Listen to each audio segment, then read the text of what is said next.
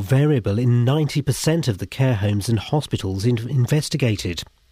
Four men have been arrested on suspicion of murder after the death of a woman at a house in Watford. Police were called to Leavesden Road at around a quarter past nine on Saturday morning. Paramedics declared the woman dead at the scene. Thousands of health workers are going on strike this morning in a dispute over pay. Nurses, midwives, and other NHS staff will walk out for four hours from seven o'clock. The government's refused to give staff a 1% rise this year. Former NHS manager Roy Lilly says bosses with qualifications will step in, but there's bound to be disruption. Some of the ambulance drivers as well, the paramedics are going on strike, and so that's bound to mean there'll be delays with 999 calls. So, really, I think uh, the management will try and plug the gaps the best they can, but everyone will be holding their breath. Oscar Pistorius is back in court today for sentencing. He'll find out if he's going to prison for the negligent killing of his girlfriend. On to sporting with victory for Lewis Hamilton at the Russian Grand Prix. His teammate Nico Rosberg finished second, which means Mercedes have won the Constructors' Championship. Jack Nicholls describes the moment Hamilton took the checkered flag. Lewis Hamilton turns through the final corner. It's been, as far as his season has gone, a pretty easy race and a very comfortable victory for Lewis Hamilton. And he he is really starting to take control of this Formula One season. Nico Rosberg comes home to finish in second place. He threw away the race at the first corner, and that means victory for Lewis Hamilton sees him extend his lead at the top of the championship. In football, it was a 1 0 win for England in their Euro 2016 qualifier against Estonia. And the weather will be cloudy and misty with outbreaks of rain. Top temperatures around 16 degrees Celsius at 61 degrees Fahrenheit. You can get the latest news and sport online at bbc.co.uk slash three counties. I'm being eaten by a boa constrictor. I'm being eaten by a constrictor. I'm being eaten by a boa constrictor. And it goes like this. Oh no, oh no, it's swallowed my toe, it swallowed my toe. Oh gee, oh gee, it swallowed my knee, it swallowed my knee. Oh heck, oh heck, it swallowed my neck, it swallowed my neck. Oh dread, oh dread, it swallowed my stomach. Today on BBC Three Counties Radio. From 9. The JVS Show. With the big phone in, the hottest topic of the day, and your consumer problems. From 12. Nick Coffer. With Hi-de-Hi actor Jeffrey Holland and a blind builder from Milton Keynes who's been named one of Britain's most influential people with disability. From 3. Roberto Perrone. I'm here with a roundup of the day's news, the latest travel, and your stories. From 6. Three Counties Sport. With a look back at the weekend's action and taking a look at the grassroots sport across Beds, Herts, and Bucks. Today on BBC Three Counties Radio. Blind builder, you say? Morning! Iain Lee, BBC Three Counties Radio.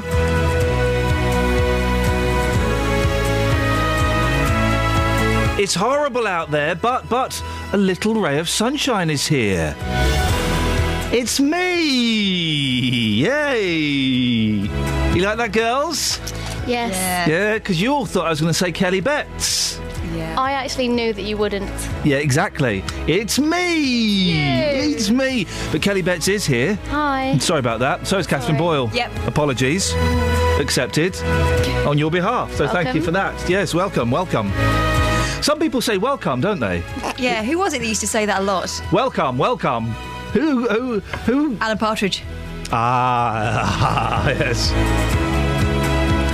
I was doing a show on another radio station at the weekend, and some young girl posted on Twitter, I love you. I think you're brilliant. I love this show. I replied, thanks very much.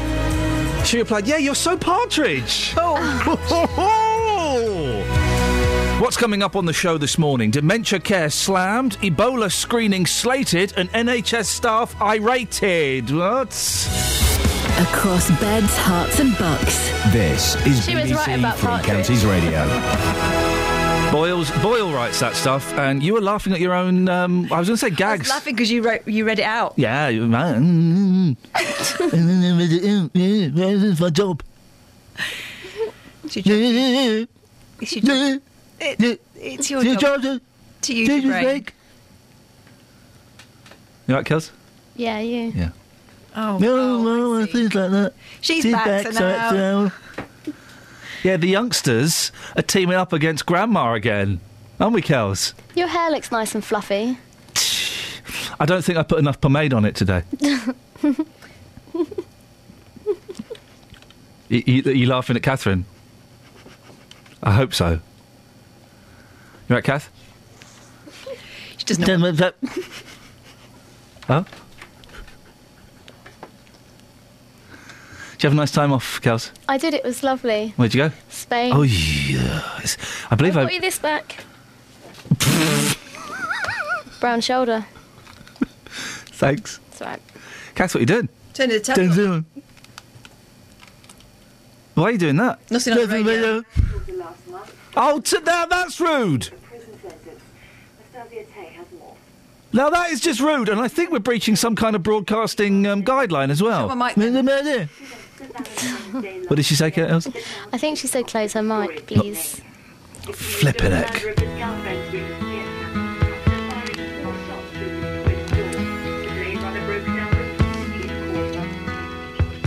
Nobody can tell you there's only one song worth singing. They may try and sell you, cause it hangs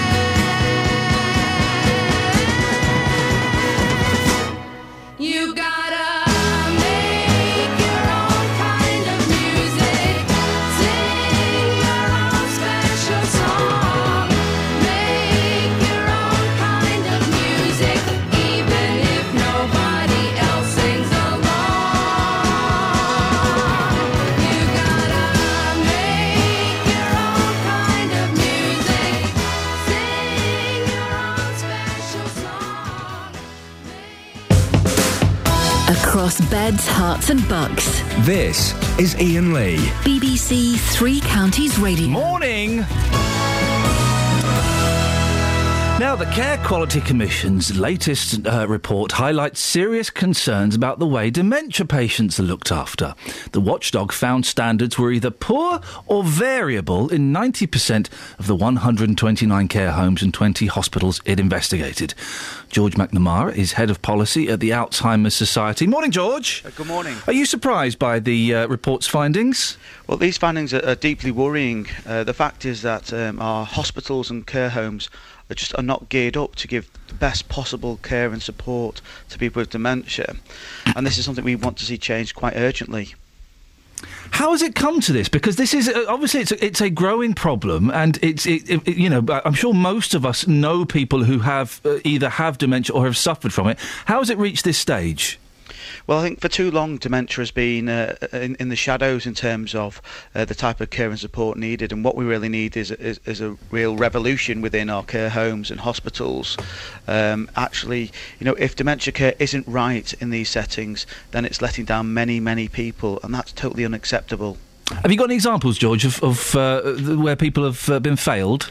I mean, we have examples where papers are being lost between the care home and the hospitals, uh, and also you know, some of the basics of care, for example, uh, where, where carers are told that loved ones have gone without hours for food or water in hospital, uh, or, or even been s- sitting in the care home experiencing pain, and there's been no response to that. You know, this is actually basic care, and something which can be uh, can be resolved. For example, can be changed through the way in which services are provided, training is given to dedicated staff. Uh, money's tight, though, isn't it? And if it is a growing problem, how do we um, how do we cover all of this? I think what we have to say and look at is actually what is our priorities here, and our priority is about delivering the best quality quality of care, uh, particularly to people with dementia, because we know that there are 300,000 uh, people with dementia uh, living in care homes, and many uh, actually use the hospitals. So this is actually some of the basics. Really, it's, it's not necessarily just about money; it's about actually priorities. And if uh, uh, anybody is, is worried that uh, they or someone they live with might be suffering the early signs of dementia, what should they do? They can give our um, helpline a call, which is 0300 treble two double one double two. George, thank you very much indeed. Across beds, Herts, and bucks. This is Iain Lee. BBC Three Counties Radio. It was um, George McNamara, the head of policy at the Alzheimer's Society. I bought. Um, I had a really nice day yesterday. I treated myself. I treated myself, Catherine. To what? Oh. What did you treat yourself to? I went. Uh, I picked up. Um, I picked up a picture that my wife bought me years ago, and I ha- I've only just got it framed. I finally got it framed. Picked that up. Oh, Signed Kurt Vonnegut. Uh, um, I bought uh, some toys for the boys. Boys' toys. Mhm. Playmobil. Mm-hmm. And I bought myself some t-shirts, of which one I'm wearing now. Nice. White. And I bought myself some massage pants. What? Sorry. Hmm? Some massage pants. Is that why uh, you're complaining of discomfort in the left area? No, I'm not wearing them today. Oh. My um, yes, So, are they pants for when you go and get a massage? Correct. Oh, Okay. right. I thought that's All like right. little. no, no little nodules. No, no. Um, although that's not a bad idea, guys. Um, uh, no, they're pants. When you go, as a gentleman, if you're going to have a massage, you can't wear loose fitting. You know, I, d- I never know the names of these pants. Do- I don't think you can wear trunks. Shorts, shorts. You can't wear shorts. Boxer shorts. Boxers. Can't wear shorts. You bought some trunks. I bought some trunks. Yeah, so everything is it's sealed. It's you're, you're hermetically, hermetically, hematically, thematically. Hermetically. You're hermetically sealed in. So there's no chance of um, someone popping out to say hello Mm. when um, you've got a, a young woman or a man. I'm not fussy. Um, um, you Pounding know, you. pounding me hard. Some people do that on purpose. Yeah, I know, and I don't approve of that. But I, I've been putting They off. put a towel over you anyway. Um, yeah, but if if they're doing one of those things where you're lying on your back and they lift your leg up, they get a look right down, I've never had that. That's look- why they do that. right down the periscope. Um, so I have got. I can now go and have a massage safely, safe in the knowledge that neither myself will be embarrassed or the young lady will cry, you know, sexual harassment or something like that. So um, good times coming. Good times coming this week. Yeah. That's good. Yeah, What did you do this weekend, Kels? Um, I got back from Spain. Hey, yes. Oh, hey! No, I did something better as well. I presented introducing. What was it like coming back from Spain? Yeah, it was good. On the way there, it was a bit. There's lots of old people that go to Benidorm. So I thought our plane was going straight to heaven, but it didn't. It was fine. Then, if, if that's the case, then we're broadcasting to uh, God's waiting room. That's the number of old people we have listening. And you presented BBC Introducing, did you? I did, yes. Oh, well done. I haven't Thank got. you. I didn't listen to it, unfortunately. That's okay. There's still time. I Mm. don't. No, it was on Saturday, so I can't. You can I listen didn't tape again it. What? on the iPlayer. I c- haven't got. Busy, aren't we? We've got road trip to Go. plan. Yeah, we're off. Oh, you could you can take it with you. Well, I can't do that. no, I'm afraid. I'll set it up for you on no, the iPlayer. no. Uh, That's very kind, but I have I spent a lot of yesterday when I should have been working Mm. putting some wicked tunes on the iPod, baby. Oh. some wicked tunes. There's even a couple on there that you like, might like, Catherine. So I've very But uh, there's tunes that I played that I think you'll both really enjoy. um Give it a go. um, It's five minutes. Kath, what do you reckon? Come on, Kath. Kath, Kath. Kath? Hey. Kath? Kath. Kath? Kath. Kath? Kath. Kath? Kath. Kath? Kath. Kath? Kath. Kath? Kath. Kath? Kath. Kath? Kath. Kath? Kath. Kath? Kath. Kath? Kath. Kath? Kath. Kath? Kath. Kath? Kath? Travel news for beds, cards, and bugs. BBC Three Counties Radio. Well, checking on the cameras this morning is a very wet start this morning, so do be very careful on the roads. Taking a look at the Great North Road, it's looking a little bit slow approaching the Black Cat roundabout. That's due to those major road works continuing there. Taking a look in Bierton and Burcott Lane at the moment is blocked. This is due to a broken down lorry there, just between Aylesbury Road and Broughton Lane. The M25 expect delays there between junction 25 for Enfield and junction 27 for the M11. And taking a look at the trains, there is some disruption at the moment on Great Northern between Letchworth, Garden City, and Moorgate. Uh, do expect delays there throughout the morning. Nicola Richards, BBC Three Counties Radio. Thank you, Nicola. It's 6.17 or thereabouts. it's Monday, the, th- the 13th of October. It was July the other day. I'm Iain Lee. These are your headlines on BBC Three Counties Radio. An official report says 90% of care homes and hospitals don't look after people with dementia properly. NHS staff, including nurses and midwives, go on strike over pay this morning. And Lewis Hamilton edged closer to the Formula One title with victory at the Russian Grand Prix. BBC Three Counties Radio.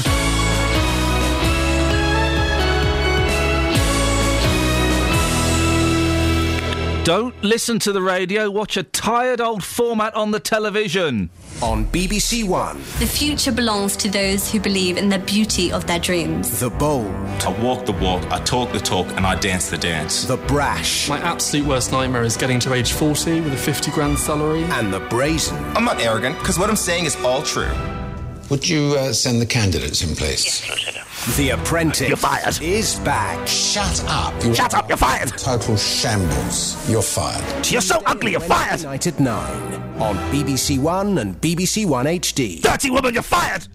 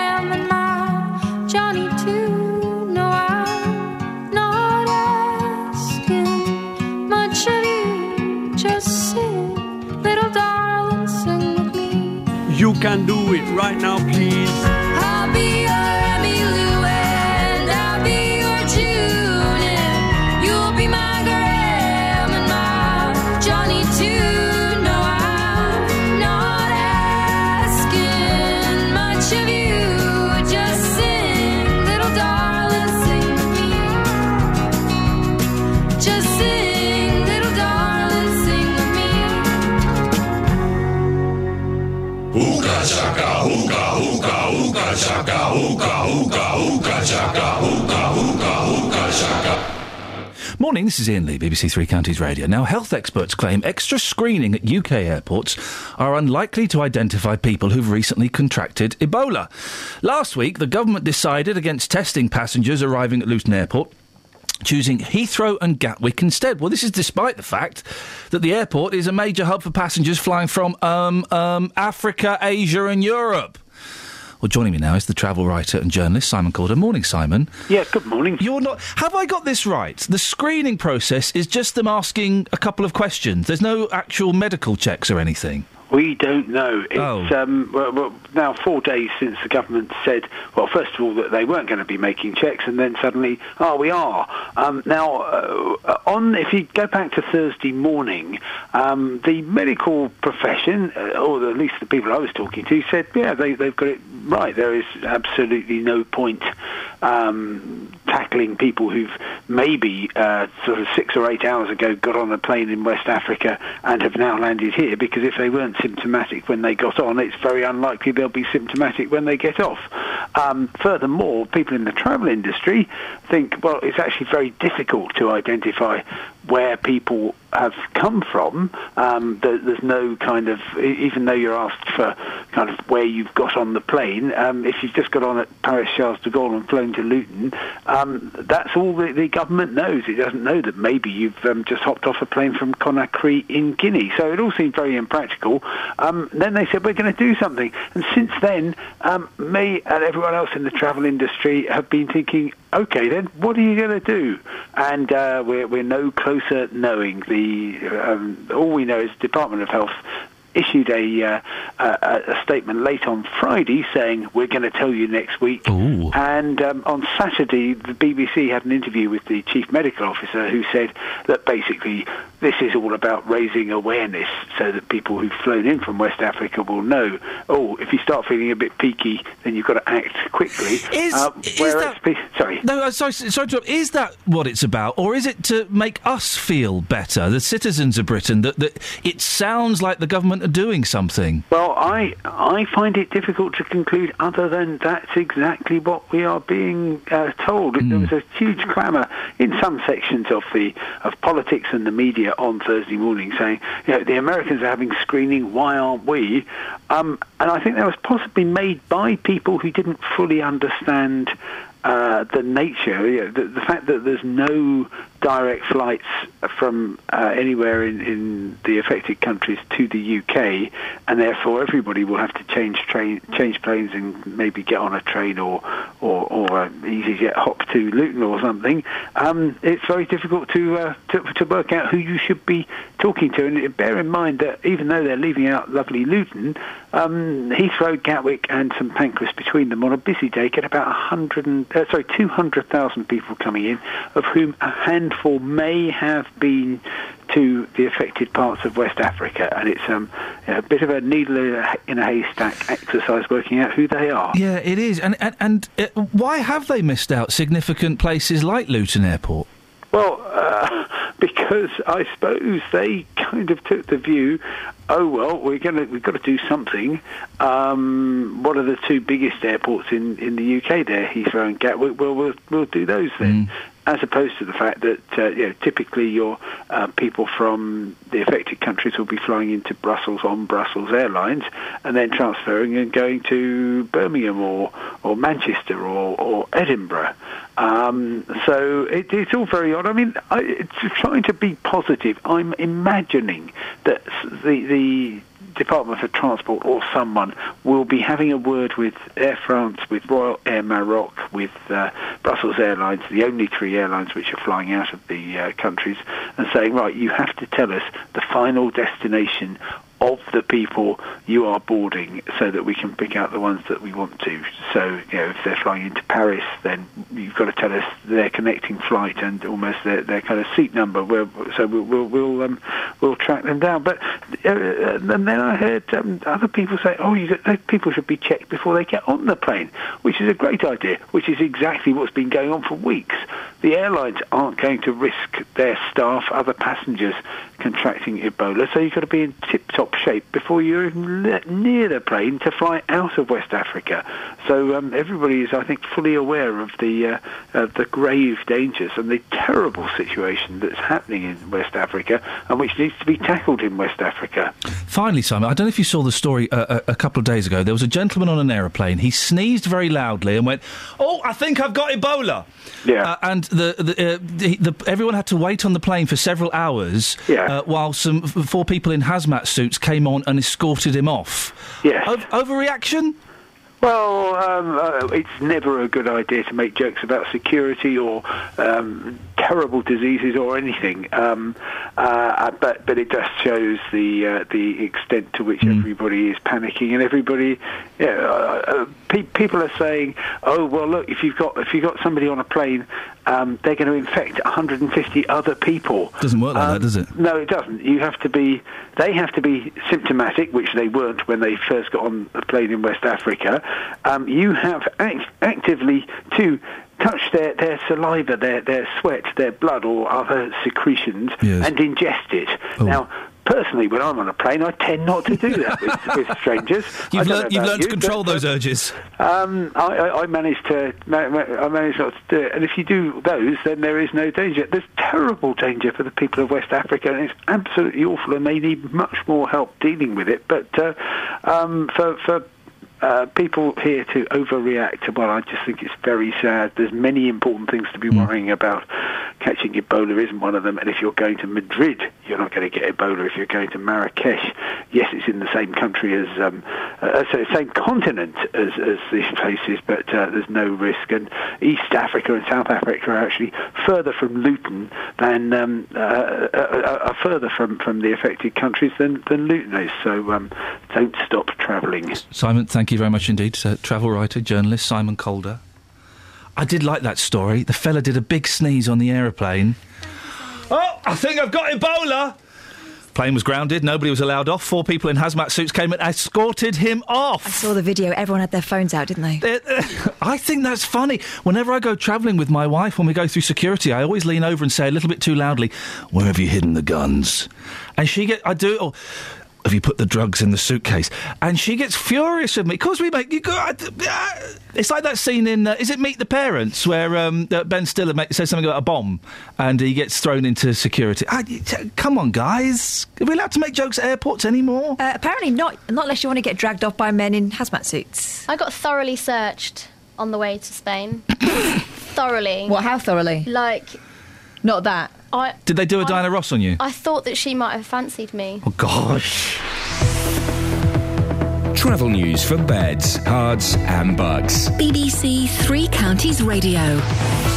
Taking a look at the cameras today, is a very wet start on the road, so do be very careful uh, when driving this morning. Taking a look at the Great North Road, there's some major roadworks continuing the, around the Black Cat roundabout, so it is building up on the approaches on camera. In Milton Keynes, roadworks continuing on Standing Way at Newport Road, so do expect some delays in the area there. The A414 building up a bit at the Park Street roundabout, and the M25 do expect delays between junction 25 for Enfield and junction 27 for the M11 as those major roadworks continue. Disruption on Great Northern trains between Letchworth Garden City and Moorgate, and do expect delays there throughout the morning due to overrunning engineering works. Nicola Richards, BBC Three Counties Radio. I'm being eaten by a boa constrictor. Across beds, Herts, and bugs. This is BBC Three Counties Radio.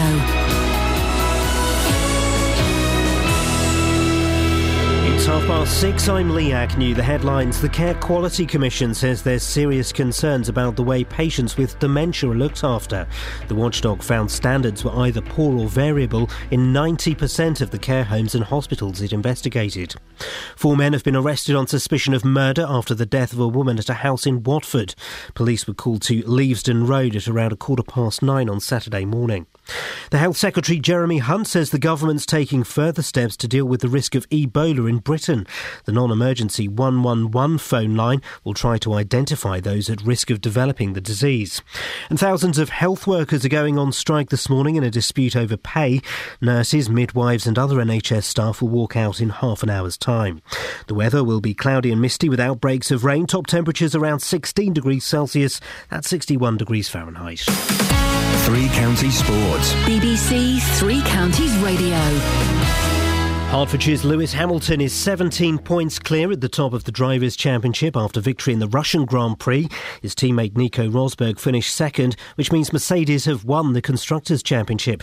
Hamilton says the race couldn't have gone any better. An amazing weekend. Um, once I was out in the lead, I was just really having to control, just looking after the tyres. And then, you know, at the towards the end of the, the race, the car felt great, so I, I could push or, or not push.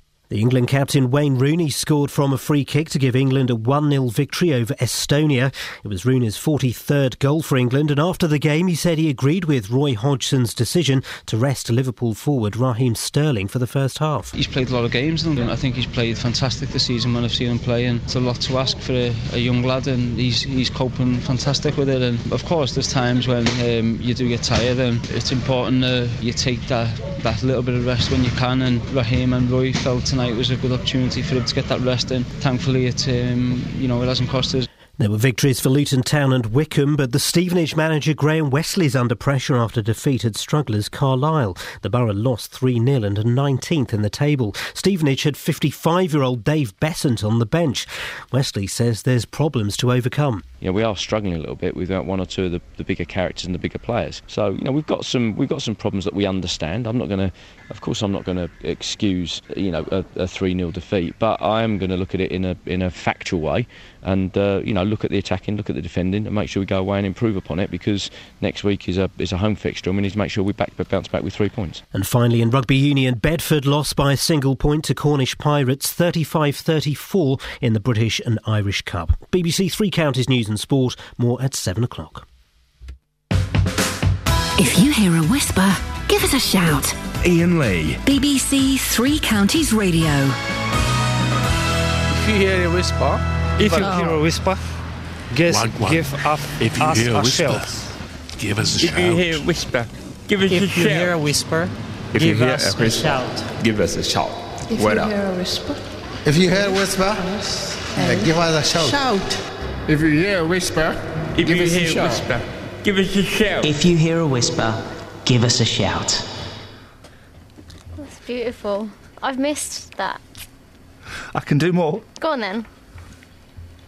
If you hear a whisper, If you hear a give us shout. whisper, give us a If you hear shout. a whisper, Yeah. give us a shout. Iain Lee, it's Coolio. Oh, Nice to have you back, Kels. thanks. Like Yeah. I got you confused with the rapper. When are you off again? oh no.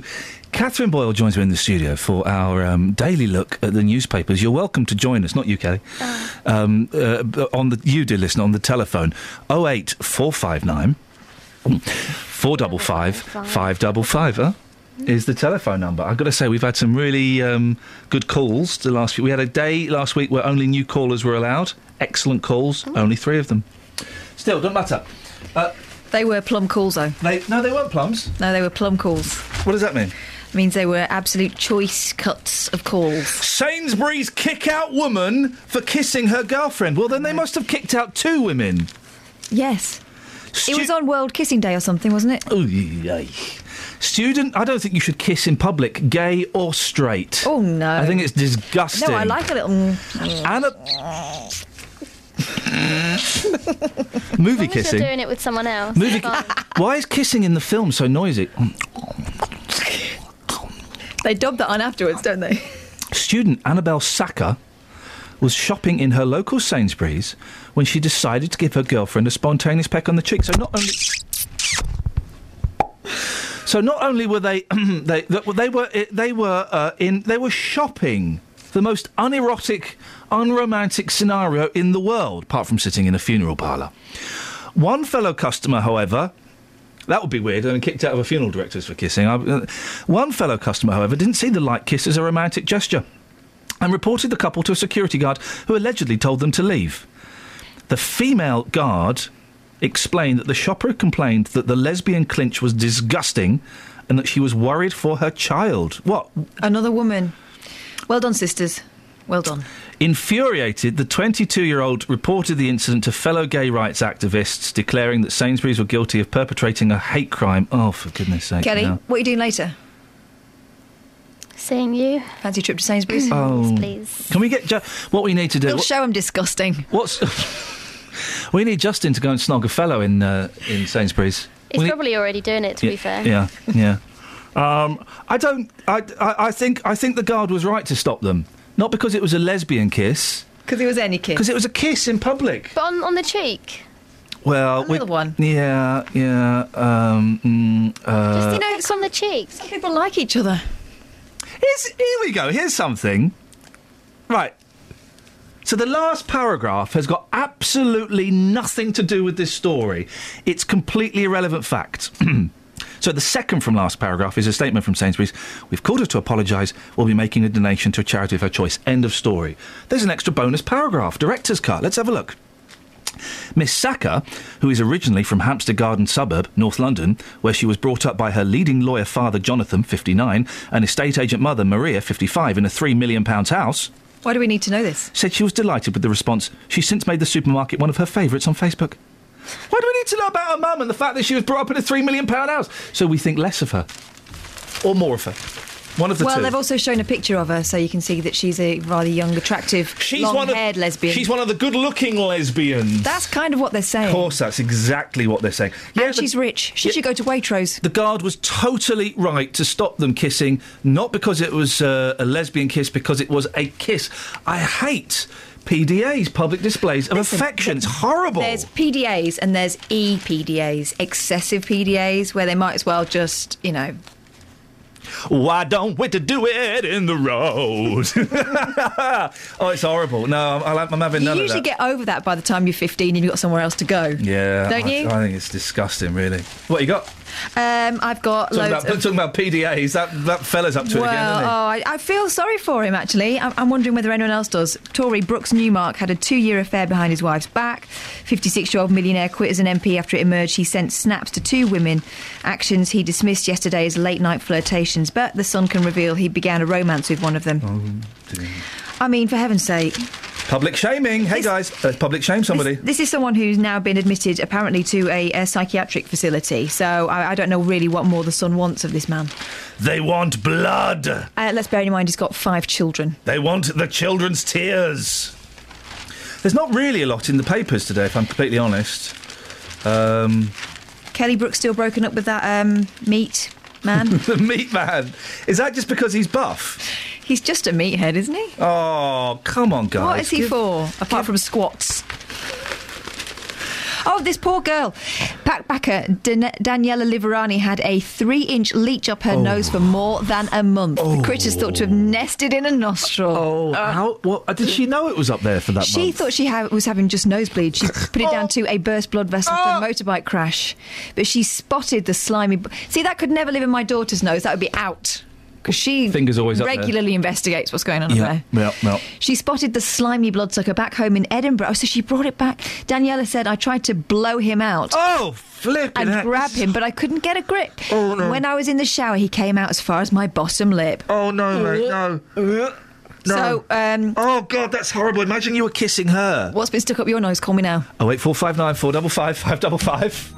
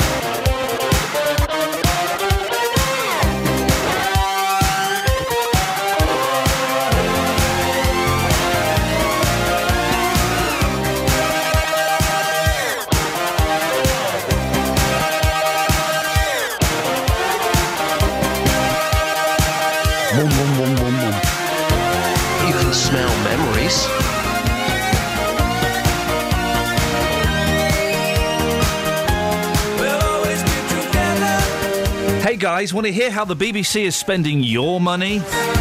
Apart from paying us monkeys to come and talk nonsense uh, every morning, £220,000 for BBC lessons on iPhones. Why don't they just book a session at the Genius Bar? Those guys will tell them exactly what to do. BBC chiefs have blown £220,000 of licence fee money training staff how to use iPhones. A duh, you turn it on. If you don't know how to use it, you ask Siri. Isn't an iPhone? I've got an iPad. I haven't got an iPhone. Isn't it intuitive? You just learn how to use it Yeah. by not being a wallet. Six, six-year-olds can use it. The cash was splashed, helping 784 workers over three years at the cost of nearly £300 per person. Last night, the BBC insisted the training would save money in the long run and pointed out last year's £42,000 iPhone training bill was the lowest by far. Last night, a spokesman said the iPhone training was aimed at the effective and advanced use of mobile technology. Oh, this is all this nonsense where we've got to tweet and film everything and take pictures. I know how to tweet, I know how to film stuff, and I know how to take pictures. Waste of your money, dear listener.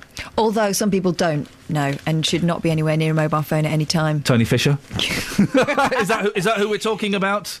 Oh, wait, 459 455 555. Uh, we'll have another look at the papers in a second. We may even speak to Justin Daly if we can think of something to say to him. Travel news for beds, cards, and bugs. BBC Three Counties Radio. Starting off on the M1 this morning, looking very slow on the speed sensors between junction 12 for Flitwick and junction 9 at Redbourn. The A1M is also looking heavy um, just around junction 8 for Stevenage. Taking a look at so far in Harpenden and heavy moving on St Albans Road at the moment in both directions at Station Road. And in Bricket Wood, already looking heavy on the North Orbital Road just at junction 21A for the M25. The M25 itself, um, uh, three lanes are closed at the moment between junction 15, the M4, and junction 14 for Airport Way. Is looking busy now to junction 17 at Maple Cross because of an accident. And disruption at the moment on Great Northern trains between Letchworth, Garden City, and Moorgate. Do expect delays there for the rest of the morning. Nicola Richards, BBC Three Counties Radio. Thank you, Nicola. 646. It's Monday, the 13th of October. I'm Iain Lee. These are your headlines on BBC Three Counties Radio. An official report says 90% of care homes and hospitals don't look after people with dementia properly. Thousands of NHS staff, including nurses and midwives, go on strike over pay in 15 minutes' time. And Lewis Hamilton won a race. Oh, here's the weather with Kate. Beds, Herts, and bucks weather. BBC Three Counties Radio. Good morning. It's a rather wet and windy start to the new working week. Lots of rain, heavy rain, and a strong breeze as well. The wind is going to gradually get stronger through the course of the morning and into the afternoon. Fairly miserable, I have to say, across all three counties. Some of the rain, like I said, going to produce quite a lot. The Met Office has a yellow weather warning in place. We could see some localised flooding, but it's with the added breeze that things are going to feel really quite cool and chilly and somewhat disappointing. The maximum temperature we're likely to get up to around 15, maybe 16 Celsius. Now, the rain looks like it could start to fragment later on this afternoon, which means it could start to brighten up. We may get a sunny spell, and that's when we're going to get our warmest of the temperatures. Now, overnight, the cloud's going to stay with us, outbreaks of rain, but it's going to become lighter. The wind's going to fall light as well, so uh, we run the risk of maybe a bit of mist and fog developing. So, quite a murky old start to Tuesday morning. Minimum temperature 10 Celsius overnight for tomorrow. Lots of cloud, outbreaks of rain. Slightly less breezy, but there is still one there, just not quite as fierce as today. And the maximum temperature up to 15 Celsius. And that's your forecast.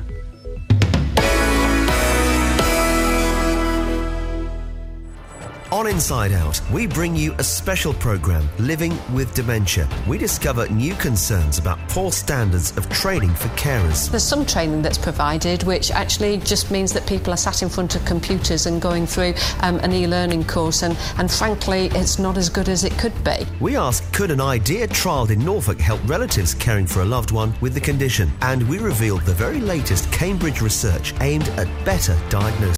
Oh wait, four five nine four double five five double five is the tele. Why do we keep advertising television programs on here? It really bugs me. We're a radio station. Why don't we advertise the brilliant radio programs that are on other radio stations? Inside Out tonight, BBC One Seven Thirty. Oh, you totally. Um, gosh, I nearly said something vulgar. You're- Well, they might advertise us one day. They won't. They won't. They turn me down for a job. Ah. Ah. Ah. Now you get it, don't you, Just? You have beef, my friend. I have beef. I just don't understand why, as a radio, Yeah. st- I know it's one BBC. Why? Let's advertise the ra- let's advertise Yeah. the shows we've got. Everyone knows that Inside Out is on. Everyone knows the, appre- the having a trailer for The Apprentice on this show is going to get them what Yeah. three extra viewers. I think it's bang out of order. Strictly, The Apprentice, Oh, Inside Strict- Out, the Strictly, football. Strictly doesn't need us to advertise it. No. What, what about my show, guys? Saturdays, 12 until 2. What about a trail for my show, BBC Bosses? Yeah, Yeah. yeah. Look, Yeah.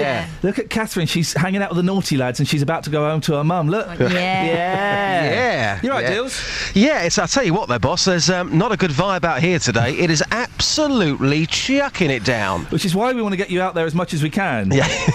you came in and you had a very. Normally, when you come in, you are the most joyous soul. It's wonderful to see you first thing in the morning. It, li- it lightens all of our lives. Mm, You were right grumpy this morning. It just makes my life hard, you know. Street life in the mornings, when you're approaching people on the street, that, that's one thing. People on the way to work, but on the way to work, and it's chucking it down. Yeah. It makes my job hard. What That's you all got I'm saying. understand about Justin is he's a sunflower. Yeah. He needs those rays. Exactly. I need those rays coming down. I'm actually outside the L&D. Um, I should be reporting on this a bit later on for you. NHS workers, uh, they're staging their first strike over pay in more than 30 years. Um, the staff are expected to walk out around 7 o'clock this morning. I'll be talking to those and you'll hear that report after 8 o'clock. But, but also, what's your beef with people kissing in public? I don't get it. It's disgusting, mate. Lesbian, Why? gay, straight, I don't care. I don't want to see it. I think it's absolutely lovely. There's a time. There's a time and the place for that, and Hmm. that is in the bedroom between 11 p.m. and 11:15 p.m. Come on, it's not it. 1965. No, mate, I don't This is like it. people out there who love each other, showing affection in public. I think it's beautiful. Here's the thing, right? If you're walking down the street holding hands with your lover, Hmm. right, and it's a narrow street, and I'm coming towards you, Yeah. don't make me budge up. Split up. I don't mean split up permanently. That would be uh, an overreaction. But let go of your hands and walk in single file. Are you for real? No, I'm serious. I'm serious about this. I don't. I don't want to have to lean up against the railings or for, for you. Listen, you're a guy. Yeah. You can admit you love somebody. You can show affection on the street. There's something happened to you in your younger years that's that scarred you. I don't get you. Kissing in public, holding hands in public. I don't mind. People I don't love it. I don't mind the holding hands so much. Just uh, I don't like arms around the shoulders. Hmm. Because that's really hard It's to walk. It's awkward. It's awkward. Do girls find it hard to walk with the arms around the shoulders? yeah, they seem because to we're like lower it. down. We're So lower it's- down, so so, got- we're around like bums, aren't we? Yeah, and I, Uh, But that's why sometimes I put it in, in the back pocket. oh, I It's see. really it looks affectionate, but actually I'm just I'm just sort of resting and uh, securing myself. it, it's the kissing is is uh, the, arm in arm is nice. Like for a stroll along the promenade, Mm-hmm. Yeah. I like that. Just no kissing. No So- kissing, mate. a, a, a peck. Oh, I mean, if you had to, French kissing. No tongues and that. No, thank you, mate. But no, everywhere thank you. you go, there's a memory. You you could be walking through. You know, I'll give you a memory in a minute. Bear with me you got here. punched in the face by me. You're walking through Sainsbury's with the one that you love, okay, and there's a DVD. That, that you come past. You Oh, do you remember when we watched that at the cinema five years ago? Oh, Or you're walking lovely past the frozen chipolatas and she says, Oh, do you remember, Just? Yeah. Let's have a little snoggy snog. No. exactly. Why would you snog in Sainsbury's? It's unhygienic. When the moment takes you, the moment takes you. That's all I'm saying. Kathy, you up for it in public? Always, yeah. Yeah, good for you. We want you to go and snog a fella in Sainsbury's. Well, some fella tried to snog me at the weekend. I shall say no more. Say more. Um, he said to me, What's a, a polite, young, handsome guy like you doing in Hemel Hempstead? I said, Well, I live here, boss. See ya. Ah! hey, listen, you only live once. You've got to give everything a go. right. yeah. Well, as well as investigating striking uh, medical workers, Yep. kissing in public, can you take it to the streets? Oh, I love the variety. Absolutely. So it's PDAs, way or no way. Mm. Absolutely. You're always thinking, Catherine. I wish you'd stop. Speak to you later, Just. Take care, Iain. Ta-ta. Oh, wait, 459 455 505. You've got to stop that thinking. Why? Go on, give us one more thing and then we're going to play a song. Uh, All right, play a song then. yeah.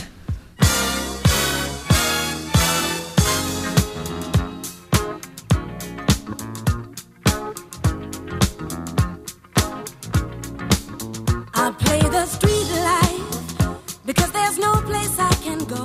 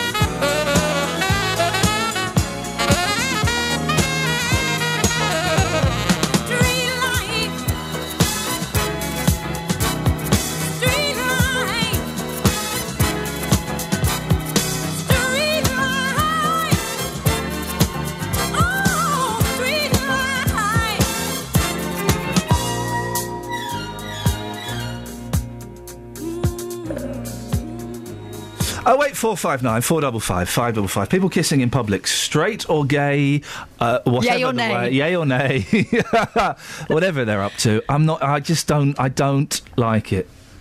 Well, it's not for you, is it? No. Ex- well, I, I have to see it. It's like ugly people. I, I have to see them. So they should do something about it. I'm happy with the way I look. You haven't got to see it every day. I have. Ugly people. It's a bit like my neighbour who never puts a bin away.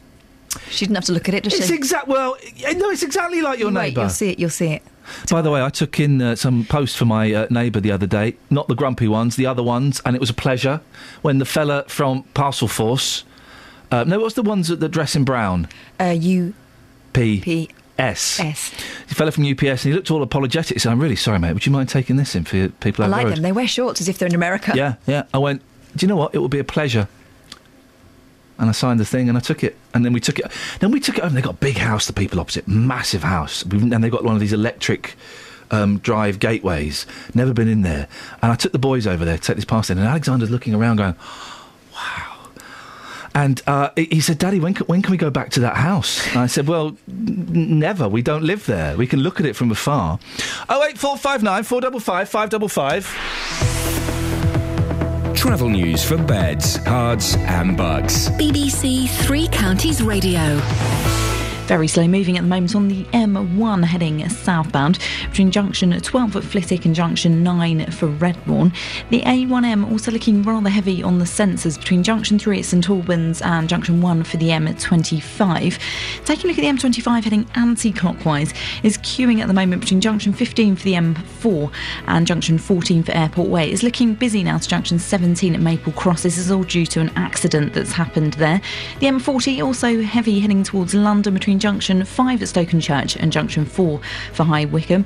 And taking a look at the trains, disruption on Great Northern between Letchworth Garden City and Moorgate. Nicola Richards, BBC Three Counties Radio. Nicola, do you agree with me? Kissing in public is is disgusting and should be stopped immediately. No, I'm quite a big fan of that. Oh, I bet you're all, at all times. I bet you're snog. I bet you're even squeezing bums and things, aren't you? Oh yes. You disgust me. Ah. Local and vocal across beds, Herts, and bucks. This is BBC Three Counties Radio.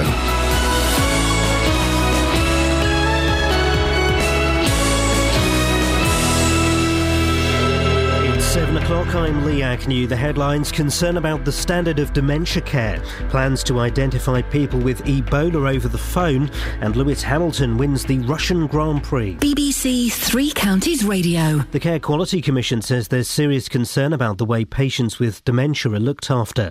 The watchdog found standards were either poor or variable in 90% of the care homes and hospitals it investigated. George McNamara from the Alzheimer's Society says the entire system needs a rethink. For too long, dementia has been uh, in, in the shadows in terms of uh, the type of care and support needed, and what we really need is, is, is a real revolution within our care homes and hospitals.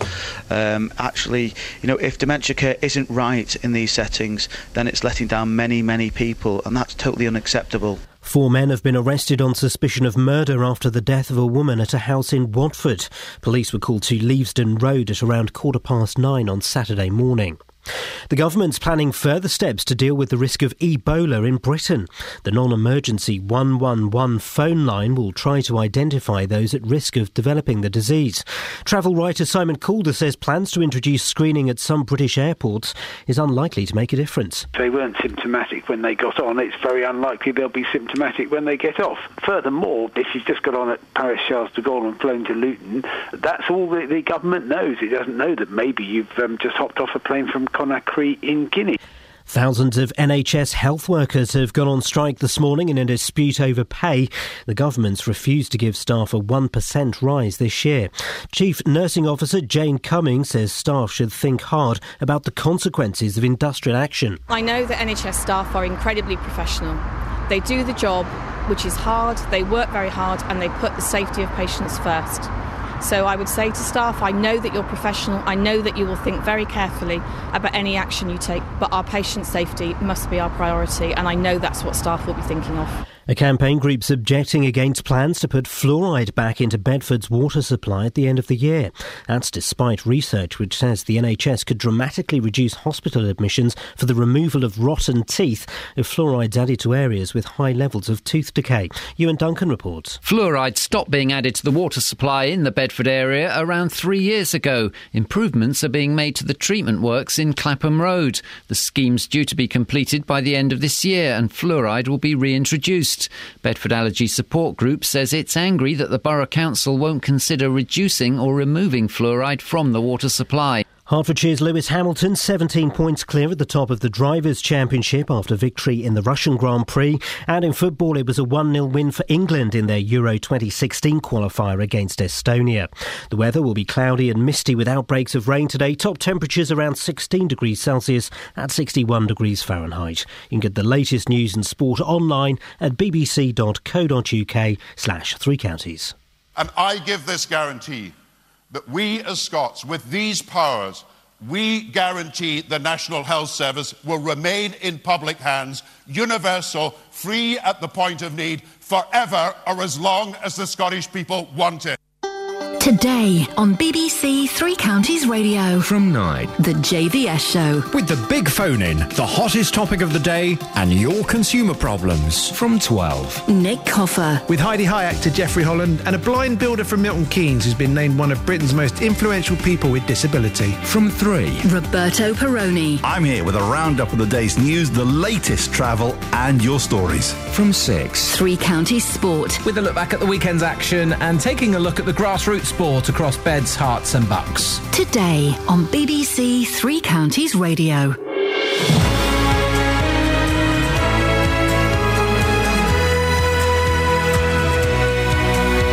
Morning! An hour's gone. I don't quite know how that happened. It's the third. Was it the thirteenth of October, Catherine? How did that happen? The third. It was July the seventeenth, like five minutes ago. Mm. It is now virtually Christmas. Just over two months. Do you October, remember- November, December. Two months till Christmas. Only a couple of weeks ago, we were saying, "Isn't it mild though?" Isn't it, though? mild. Now it's cold, isn't it? Isn't it, though? I was seriously thinking when I was out and about yesterday buying my massage pants. I was seriously thinking, oh, while I'm in town, I could do a bit of Christmas shopping. Isn't that? I won't. I'll do it on December the nineteenth. But it crossed my mind. I've normally got some of it done by now. I haven't even started. Yeah, yeah. Let's I- not talk about it now. no, let's. Uh, yeah, no. I do like a bit of Christmas, though. I don't like the politics around Christmas, you know, about Jesus and all that. No, not that. I mean the family politics. Who go where and when.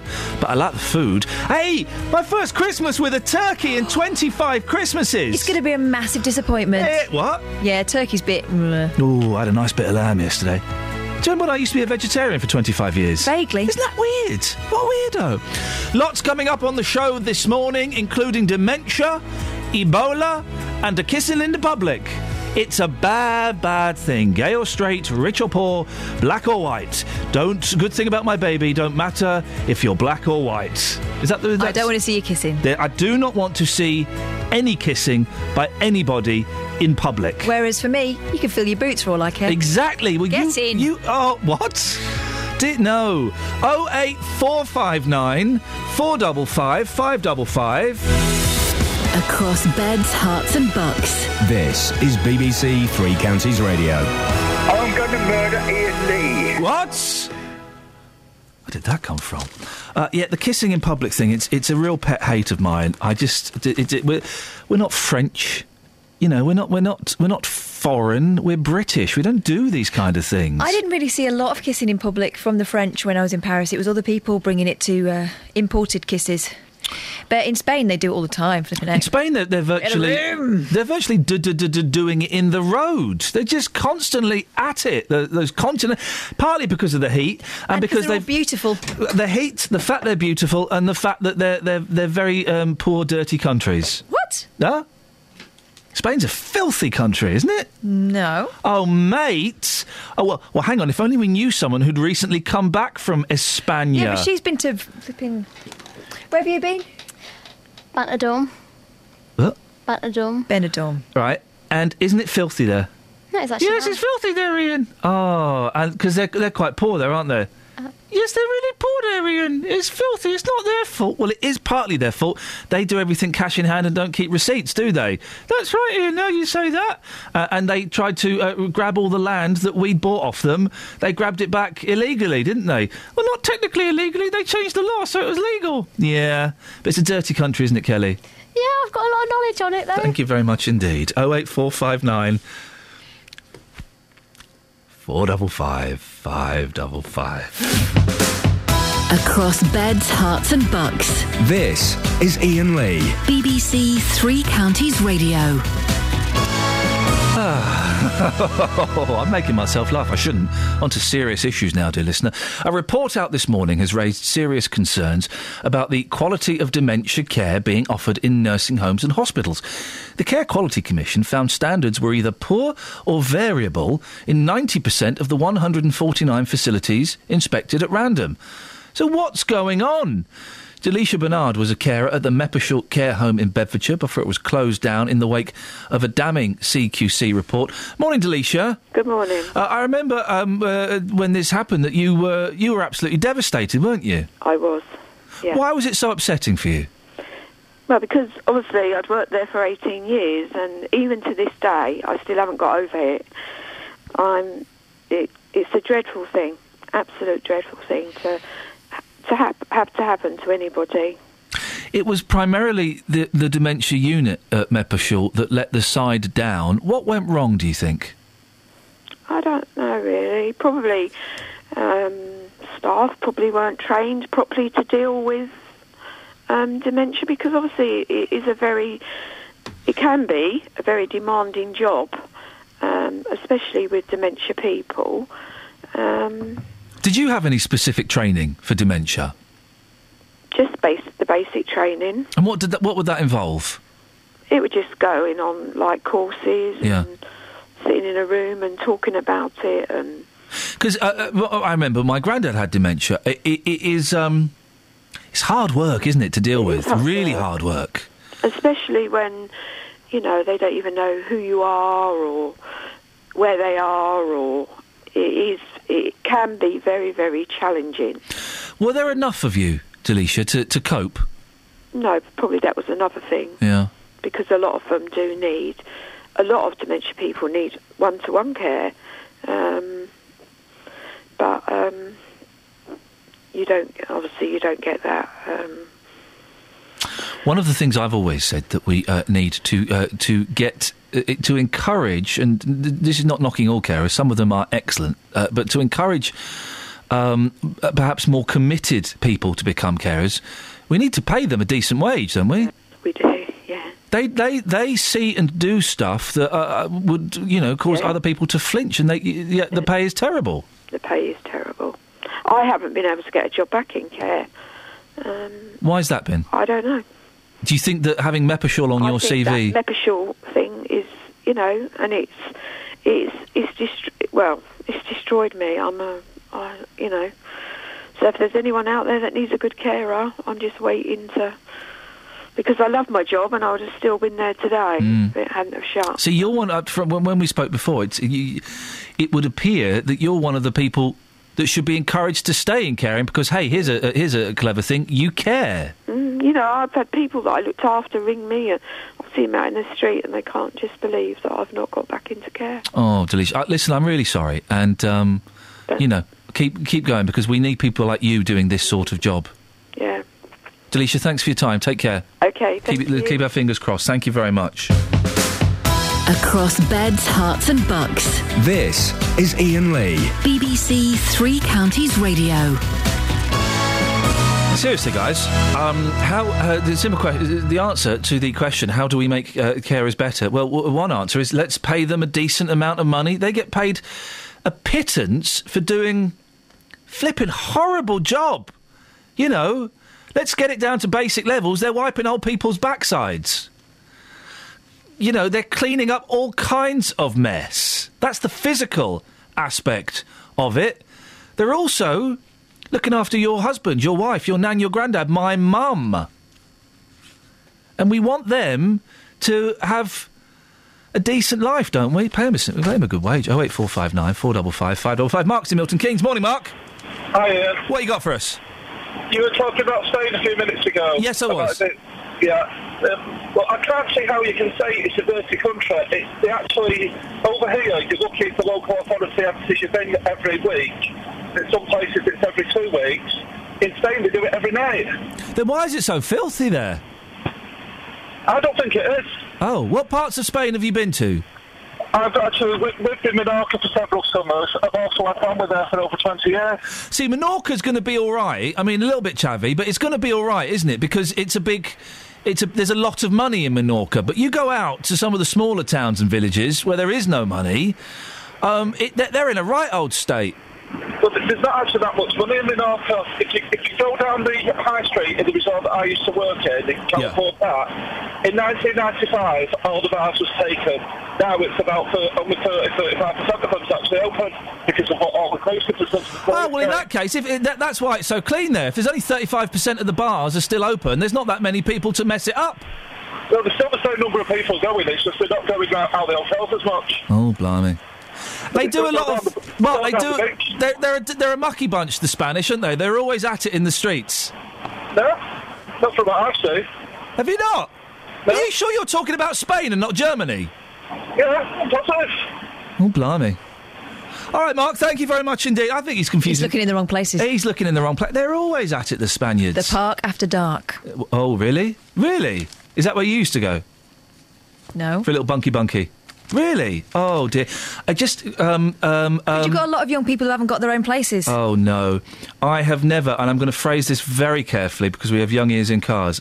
I have never um, had it away a romantic outside. moment. Never, Oh. because it's the you know it. Re- as I said, the bedroom between 11 p.m. and 11:15 p.m.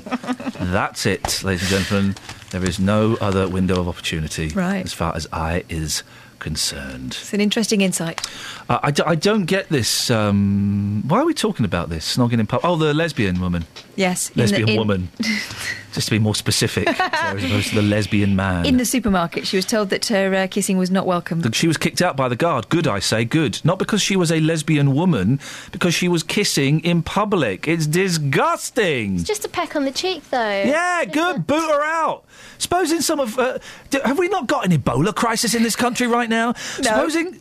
We haven't. Not in this country right now. Yet. But if, if these perverts carry on with their, their inappropriate sexual behaviour over the broccoli, then who knows what's going to happen? Supposing their, supposing their diseased saliva had dropped on a plum. Well, you should always wash your And I, stop before I- use. then I ate that plum. I could have Ebola. You probably haven't. We'll be speaking to an expert later on, and you can put that question to them if you dare. I suggest you don't. Oh eight four five nine four double five. Five double five. Travel news for beds, cards, and bugs. BBC Three Counties Radio. Starting off this morning in Milton Keynes, um, it's blocked at the moment on Standing Way, um, just at Steinbeck Crescent, uh, due to an accident that's happened there. The M1 uh, London bound, very heavy moving at the moment between junction 10 at Luton Airport, Spur Road, and junction 6A for the M25. Taking a look at the M25 itself, heading anti clockwise at the moment is blocked between junction 22 for St Albans and junction 21A. Now, this is all due to an accident that's happened there as well. Queuing at the moment on the M40 London bound between junction 5 at Stokenchurch and junction 4 for the High Wycombe Handy Cross roundabout. And looking at the trains, disruption on Great Northern between Letchworth Garden City and Moorgate. This is due to some overrunning engineering works. Nicola Richards, BBC Three Counties Radio.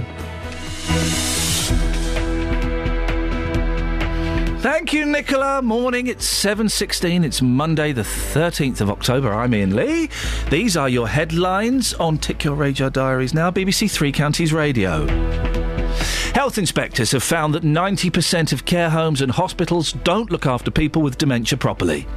NHS staff, including nurses and midwives, have gone on strike over pay this morning, and campaigners in Bedford say they'll fight plans to put fluoride back into the water supply. BBC Three Counties Radio.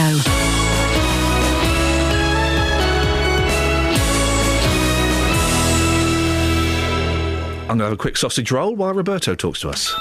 Every weekday from 3. Good afternoon, welcome to the show. Local people. What's your story? Seems there's a law for them and then there's one for the press, and I disagree with what they're saying. Local views. In some cases, sort of 40% loss in value on their properties. Has Kenny Luton got it right? There is a responsibility when you're paid from the public purse. Local life. Do you want to know how much my carer's allowance goes up by every April when the tax year changes?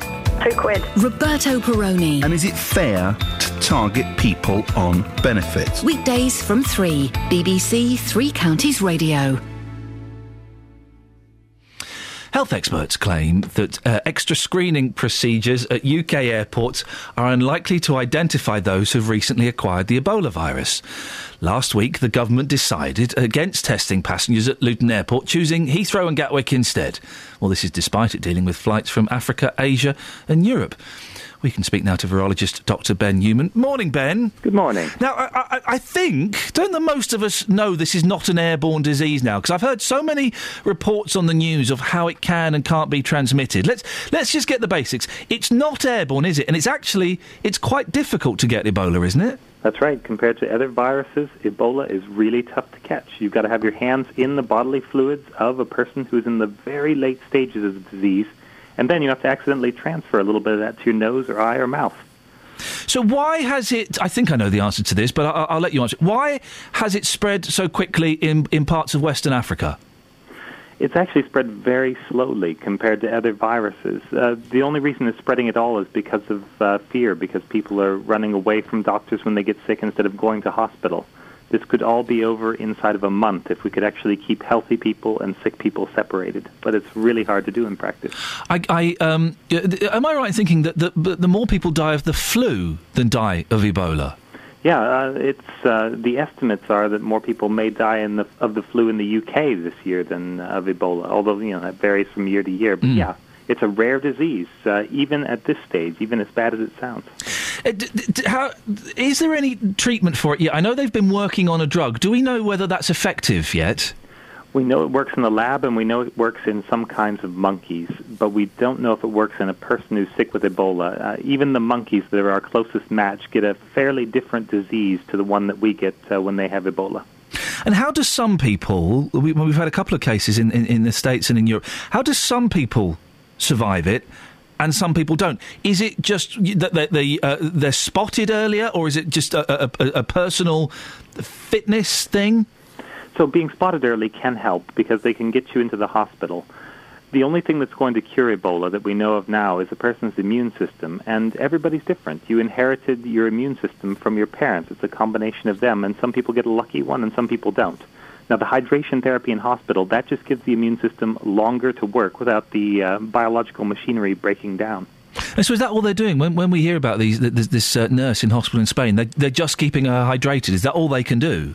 hydrated, comfortable. They can, uh, if they notice her organs start to fail, uh, as with Thomas Eric Duncan, they can put her on dialysis. But uh, by that point, you're probably uh, past much hope. This screening at um, airports and Eurostar, it's a bit of a nonsense, isn't it? It's not going to pick up anybody in the early stages, and anybody in the late stages should have already been picked up leaving West Africa. But, you know, there's at least a small chance. It's part of a bigger preparedness package. I think the things that are going to do, be more effective are things like sending out troops to build hospitals in Sierra Leone. This is what's going to actually help in the long run. Yeah, that, that I think uh, most people would agree that we need to, uh, to, to to kind of stop it there as best as we can. Yeah, absolutely, at the source. We all we, we every few years we hear we get bird flu or, or um, the Chinese flu or uh, swine flu. Is this just another one of those things that that will flare up for a bit and then go away? Ebola has been flaring up for the last 38 years. About every uh, year and a half to two years, there's a new outbreak, and it's in animals that live all across Central Africa. And as long as animals and people both live, uh, people both live there, there will be occasional Ebola outbreaks. But in the future, I would hope that we'd be able to stop them more quickly than this one. Uh, and what what should our, our emergency services, if anything, be doing in preparation? I liked what I was seeing uh, both in the UK and in the US. They were doing drills uh, as if someone with Ebola was coming into the hospital. Oh yeah, that, that was at the weekend, wasn't it? They had a big eight-hour drill. Yeah, and experience is the one thing, the most valuable thing in dealing with an Ebola patient. You can have all the gear, but if you don't put it on right, and especially if you don't take it off right, once your hands are covered in potential Ebola, that's when you can uh, have mistakes, and that's when you can have terrible consequences. Finally, Ben, uh, the the, the um, I, I believe the treatment uh, centre for Ebola in this country would be the Royal Free in Hampstead, a hospital I know very well, as I had to wait there um, one night when my car broke down. That's another story. But it's a really built-up area. It's on the it's on the edge of London, the fringes of London. Should we be having uh, uh, the Ebola treatment in such a built-up area? The problem in West Africa is that there aren't very many hospitals in these built-up areas. Built-up areas is where your cases are going to come from, and it's most important to deal with them quickly and, uh, yeah, with as le- little transportation as possible. So, yeah, I think that's a good idea. Ben, nice to talk to you. Thank you very much indeed. Virologist Dr. Ben Newman, 08459 455 555. Across beds, Herts, and bucks. This is Iain Lee. BBC Three Counties Radio.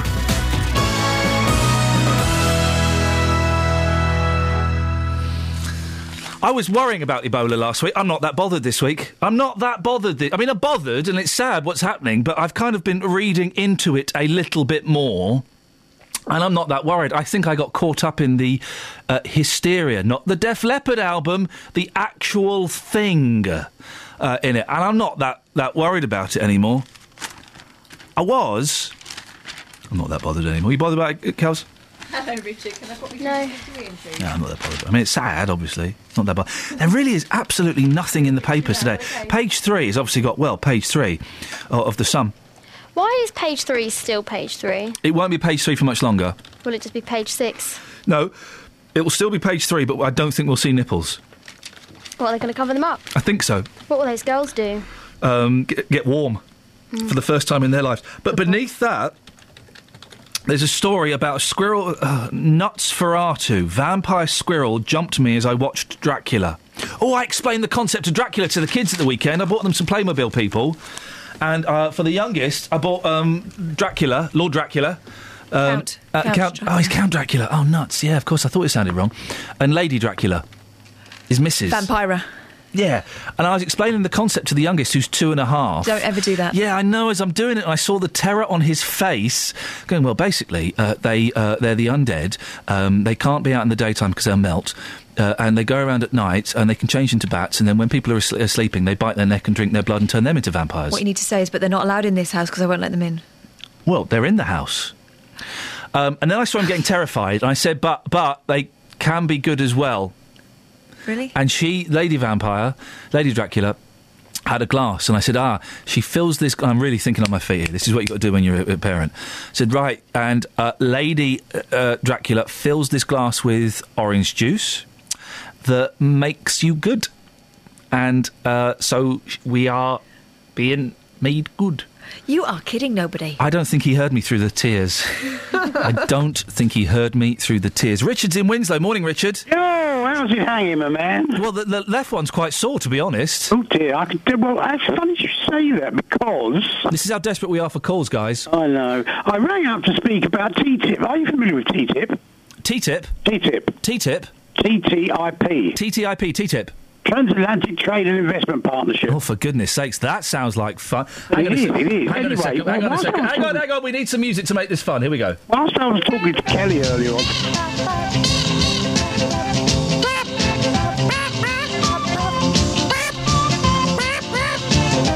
us about TTIP, Richard. well, uh, but, but Kelly uh, uh, made me talk about one of my amorous encounters, which I oh I should tell you about that instead. Well, Hello, are you there, it, sounds better than TTIP. No, well, look, the TTIP one's interesting because there was the strike, there was a, a demonstration in Milton Keynes last.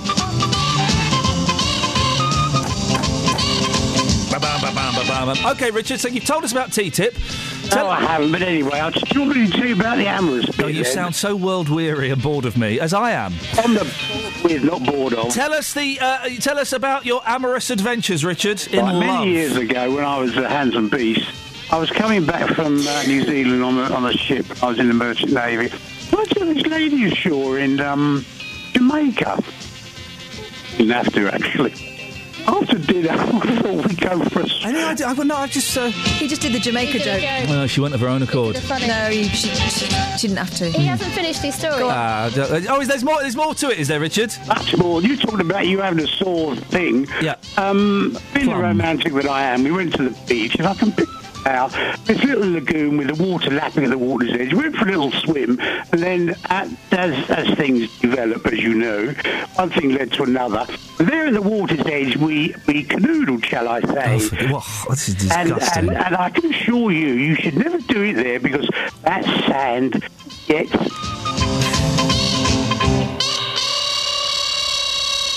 That's the noise he made as uh, sand got in his eyes. Oh wait, four five nine four double five five double. It would chafe terribly as well, wouldn't it? I I don't get. Um, and we we've got young ears listening, so let's tread carefully. But I've never got outside. I've certainly never got the beach. I don't even like the beach at the best of times. I don't like getting sand on my feet, let alone Anywhere else. anywhere in my sandwiches. I love the beach. I hate it. Why the beach for? Oh, let's go and sit on the beach. Oh, let's go and sit on the beach. Oh, beach, beach, beach, beach, beach, beach. No. It's horrible. No, beach plus sun cream equals not fun. Beach plus kids plus sand plus water equals daddy peed off. What are you taking them for? Ah, you see, Because you can't leave them in a car on a really hot island. Turns out. Found out the hard way. Not the really hard way, but we got told off by the police. That Didn't. he didn't. Didn't. It's a joke, guys. For goodness sakes. Look forward to reading that in the local papers soon. Iain Lee admits to leaving children in a hot car on hot island. I don't think the papers will care. What? Hmm? You'd be surprised. Yeah. Oh wait, four five nine four double five five double five is the telephone number. There can't be anybody out there who supports the uh, notion that we should be d- d- d- d- doing it in the road, should we? Kissing in public, it's disgusting. Travel news for beds, cards, and bugs. BBC Three Counties Radio. Queuing at the moment on the Great North Road, uh, approaching the Black Cat roundabout on the sensors. The M1 heading southbound, very slow moving between junction 13 at Bedford and junction 10 at Luton Airport Spur Road. Milton Keynes, rather slow moving at the moment on Standing Way in both directions at Steinbeck Crescent. There's been an accident there causing delays.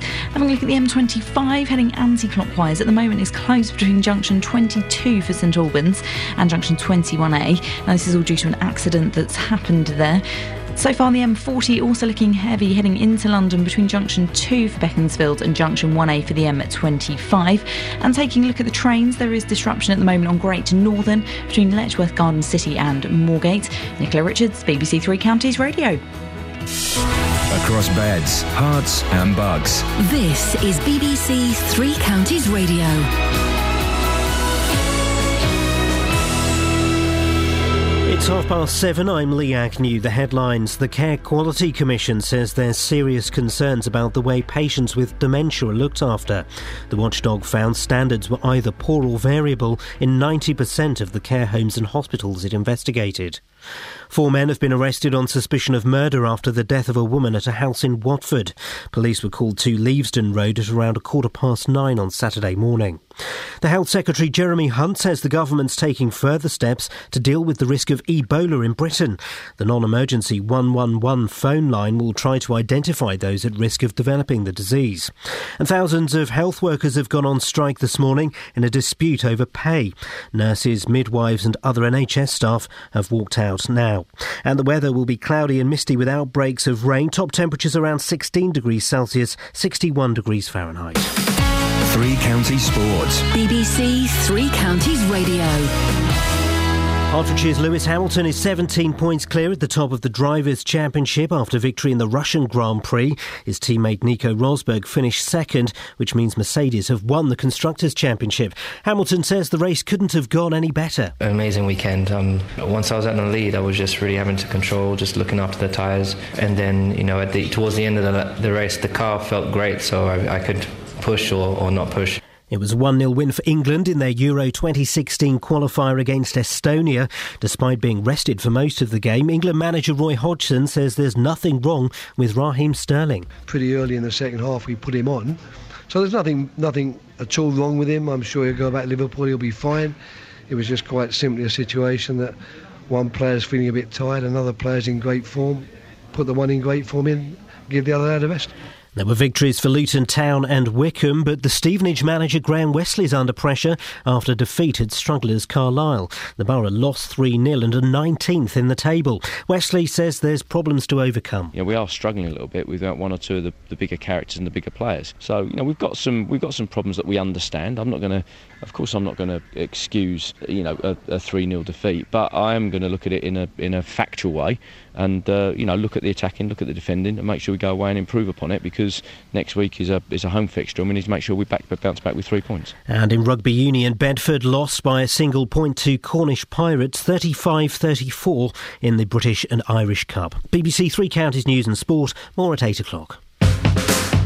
Across beds, Herts, and bucks. This is Iain Lee. BBC Three Counties Radio. Morning. Busy show this morning. Public displays of affection are a no no. I'm very close to pulling my fingernail off. That could be a yes, yes. And we're also, we've been uh, talking about dementia care and how it's really not up to scratch. 08459 455 555. Joanne's in Cambridge. So, morning, Joanne. Good morning, Iain. I understand you're in a little bit of a pickle, to put it mildly. Do you want to tell me what's happened?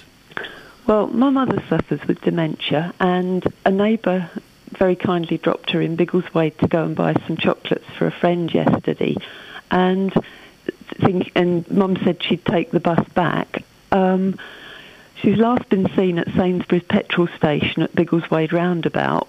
Um, that was two fifteen yesterday in the shop there. Uh, they've seen her leaving the forecourt and heading northwards out of the forecourt, so presumably along the A1 she lives in Upper Caldecote, which is between Biggleswade and Sandy, so we think she was heading in that direction. But that's the last we've seen of her. And this was yesterday. This was yesterday Oh. at two fifteen. Joanne, you must be uh, going out of your mind. I am. Uh, The the police have been fabulous. They've had the police helicopter up last night trying to find her. Um, they've been searching, making intensive searches of the area. They've walked through along the river between Biggleswade and Sandy to check if she was there. There's a couple of possible sightings of her in Sandy.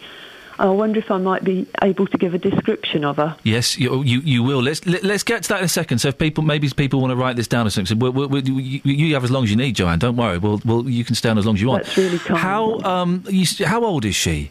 She's 82. 82, and she she's got dementia. How bad is her dementia? It's pretty bad. Right. She she can. I'm sure we've all had that situation where we walk into a room and can't remember what we've gone in there for. She's got that, but to a much worse degree. I think she's she's actually been seen in Biggleswade, um, Sainsbury's petrol station, buying biscuits, and I suspect she's forgotten what she's gone in for. I.e., to buy her friend some chocolates. The friend's recovering from a broken hip. Does she often um ha- uh, gone out? Has she often gone out on her own? No. Is, is she not? She didn't go out on her own. A neighbour dropped Right, her off. Right. When she, what she's used to is someone taking her out and bringing her back, rather than finding her own way back. Oh dear, I bet the neighbour's feeling sick as well. I'm, I'm sure she. Yeah. Well, I know she is. Yeah. Oh, Joanne, right, okay, let's get some details. What What's Mum's name? It's well, it's, it's Mildred Maisie King, K I N G. Yeah. But she's known as Maisie to everybody. And uh, uh, uh, if this sounds patronising, tell me to jog on. D- d- she's well enough to know if someone would say Maisie, she would recognise that as her Oh, name, yes, would she? Okay, very- all right. So how she'll be if she's been out in the weather as it's been last night, um, I wouldn't like to, to judge. Well, let's let's hope that some kind soul. Let's hope she's found shelter somewhere. Absolutely. Let's let's let's Yeah. you know look at that. What does, do you know? What she was wearing? I do. She was wearing a tailored lilac jacket, a striped navy top, dark trousers. She's 82, as I said, and she's got grey white hair, and she was carrying a large Hessian shopping bag.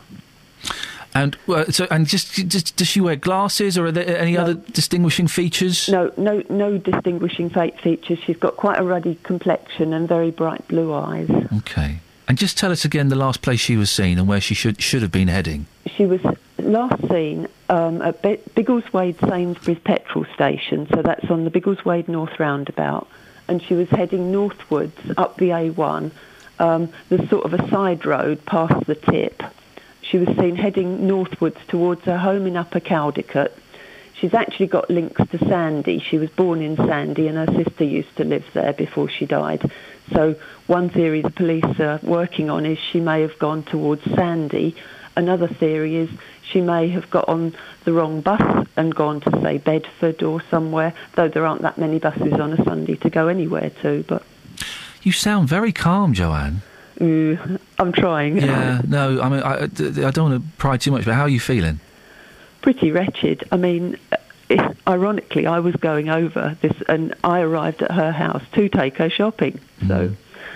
Yeah, she'd, uh, if if she'd hung on another hour, I mean, the, that's one of the problems. She'd probably just forgotten I was going. Yeah. So, Would you be, Joanne, and you can say no if you want, would you be prepared to send us a photo of Maisie? I'd absolutely love to. So yeah. If you send us a photo, if you can email it to us this morning, I will. What we'll do, you, Kathy, you just took down the description, did you? I did, yes. What we'll do is um, we'll get it put on the Facebook page. Wonderful. Uh, and we, you, never know. You never know. Someone may go, oh, yeah, no, I saw, I saw it this morning, you know. So uh, if you send us a pic, I'm going to hand you back to Catherine. Lovely. And um, she'll tell you how to get the picture in. And maybe we could have a chat tomorrow morning about the same time, Joanne. That would be wonderful. All Thank right. you ever so much. I wish you the very best of luck. Thank you. You stay there and you speak to Catherine, and she'll um, she'll tell you how to get a picture to us. Okay. Well, we're looking for Mildred Maisie King. We'll put the details up on the Facebook page. If you know anything, well, you can give us a call. 08459 455 555 or you don't want to give us a call, you can give the police a call. What's, Kelly, what's the number for the police these days? Is it 111 or 101? Isn't it 101? Is it what, what is 111 the doc, the doctors? I don't know. Google it. I don't Ring it know. No, we don't, I don't know. No, don't just ring it and see. 111 is NHS service. So 101 must be the the old uh, the old bill. is the police non-emergency number. Doesn't that doesn't that show how um, the messed up society is? I don't know what the number for the police is. No, not society. Me.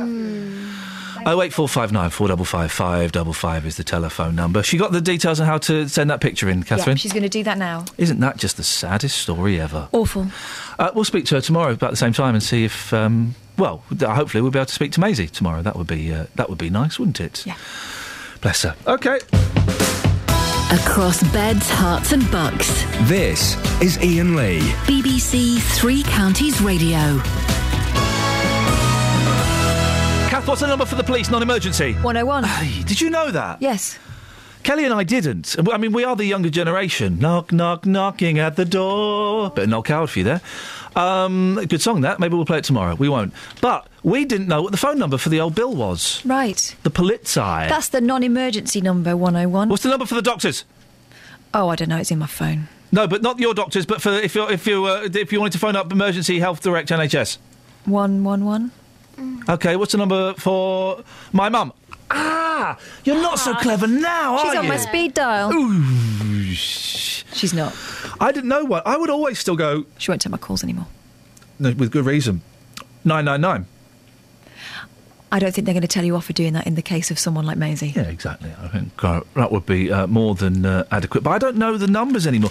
They used to, didn't they? Used to send out cards with the emergency numbers on, and like all the electrici- electricity numbers and the gas board and stuff. The gas board. Do you know what they I'm should do? Yeah, go on. Pre-program everyone's mobile phones with that stuff. Hey, that's not bad. You should sell that to the dragons, isn't it? Yeah, I will. Is Along the dragon with my still uh, going? fitted cushion covers. Pardon? Is the dragon still going? Yeah, probably. You know those dodge pots? I, I like this story, but I shouldn't like it. In fact, I don't like it. Oh, we're gone. You know those dodge pots that got found guilty for selling fake bomb detectors? Yes. Um, and I think They had no mechanical parts in them whatsoever. no, they were golf ball things, something to do with golf balls or something. He got six years. I think she got a suspended sentence. So he maybe maybe got three. Well, guess what they're using in Iraq? The Iraqi police force and army are using to check for bombs. I know. Those devices. No, that was the, that was one of their big orders. Those device. An Iraqi cop waves through a car at a checkpoint uh-huh. while holding a fake bomb detector based on a £12 novelty golf ball finder. The officer was pictured in Baghdad on Saturday as Islamic, Islamic State car bombers left 45 dead. He's got one of these.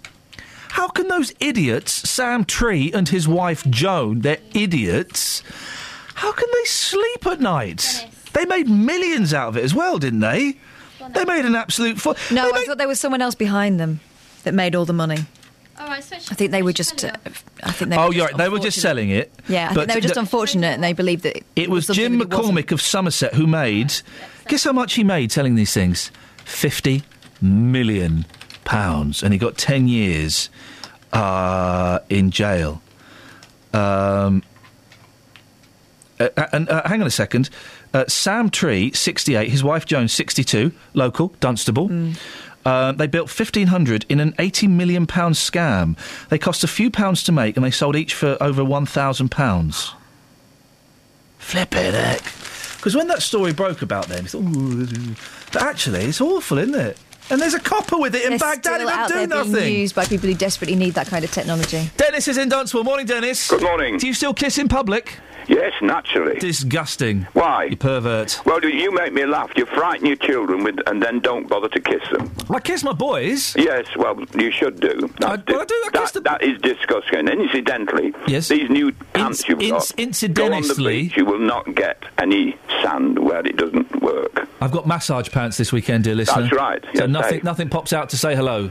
And nothing isn't will meant pop to. in if you wear them. Thank you very much indeed. what you got for us, Den? Not a lot. I was saying this lady who was missing. I years ago going to work, I was up by the main road, and a lady from a long distance walking along in a dressing gown and mules. She went right. I went over to ask her, but she just totally ignored me. She headed on towards the Dunstable, so God knows where she'd come from. No. And this was early in the morning. Well- I think she must have walked out of the hospital. Let's hope that Maisie found. Let's hope that all Maisie uh, needs is a nice cup of tea and a ch- change of clothes yes. when she's found later on today. I shall hope we? you find her. Let's keep our fingers crossed on that one. Yes, I will.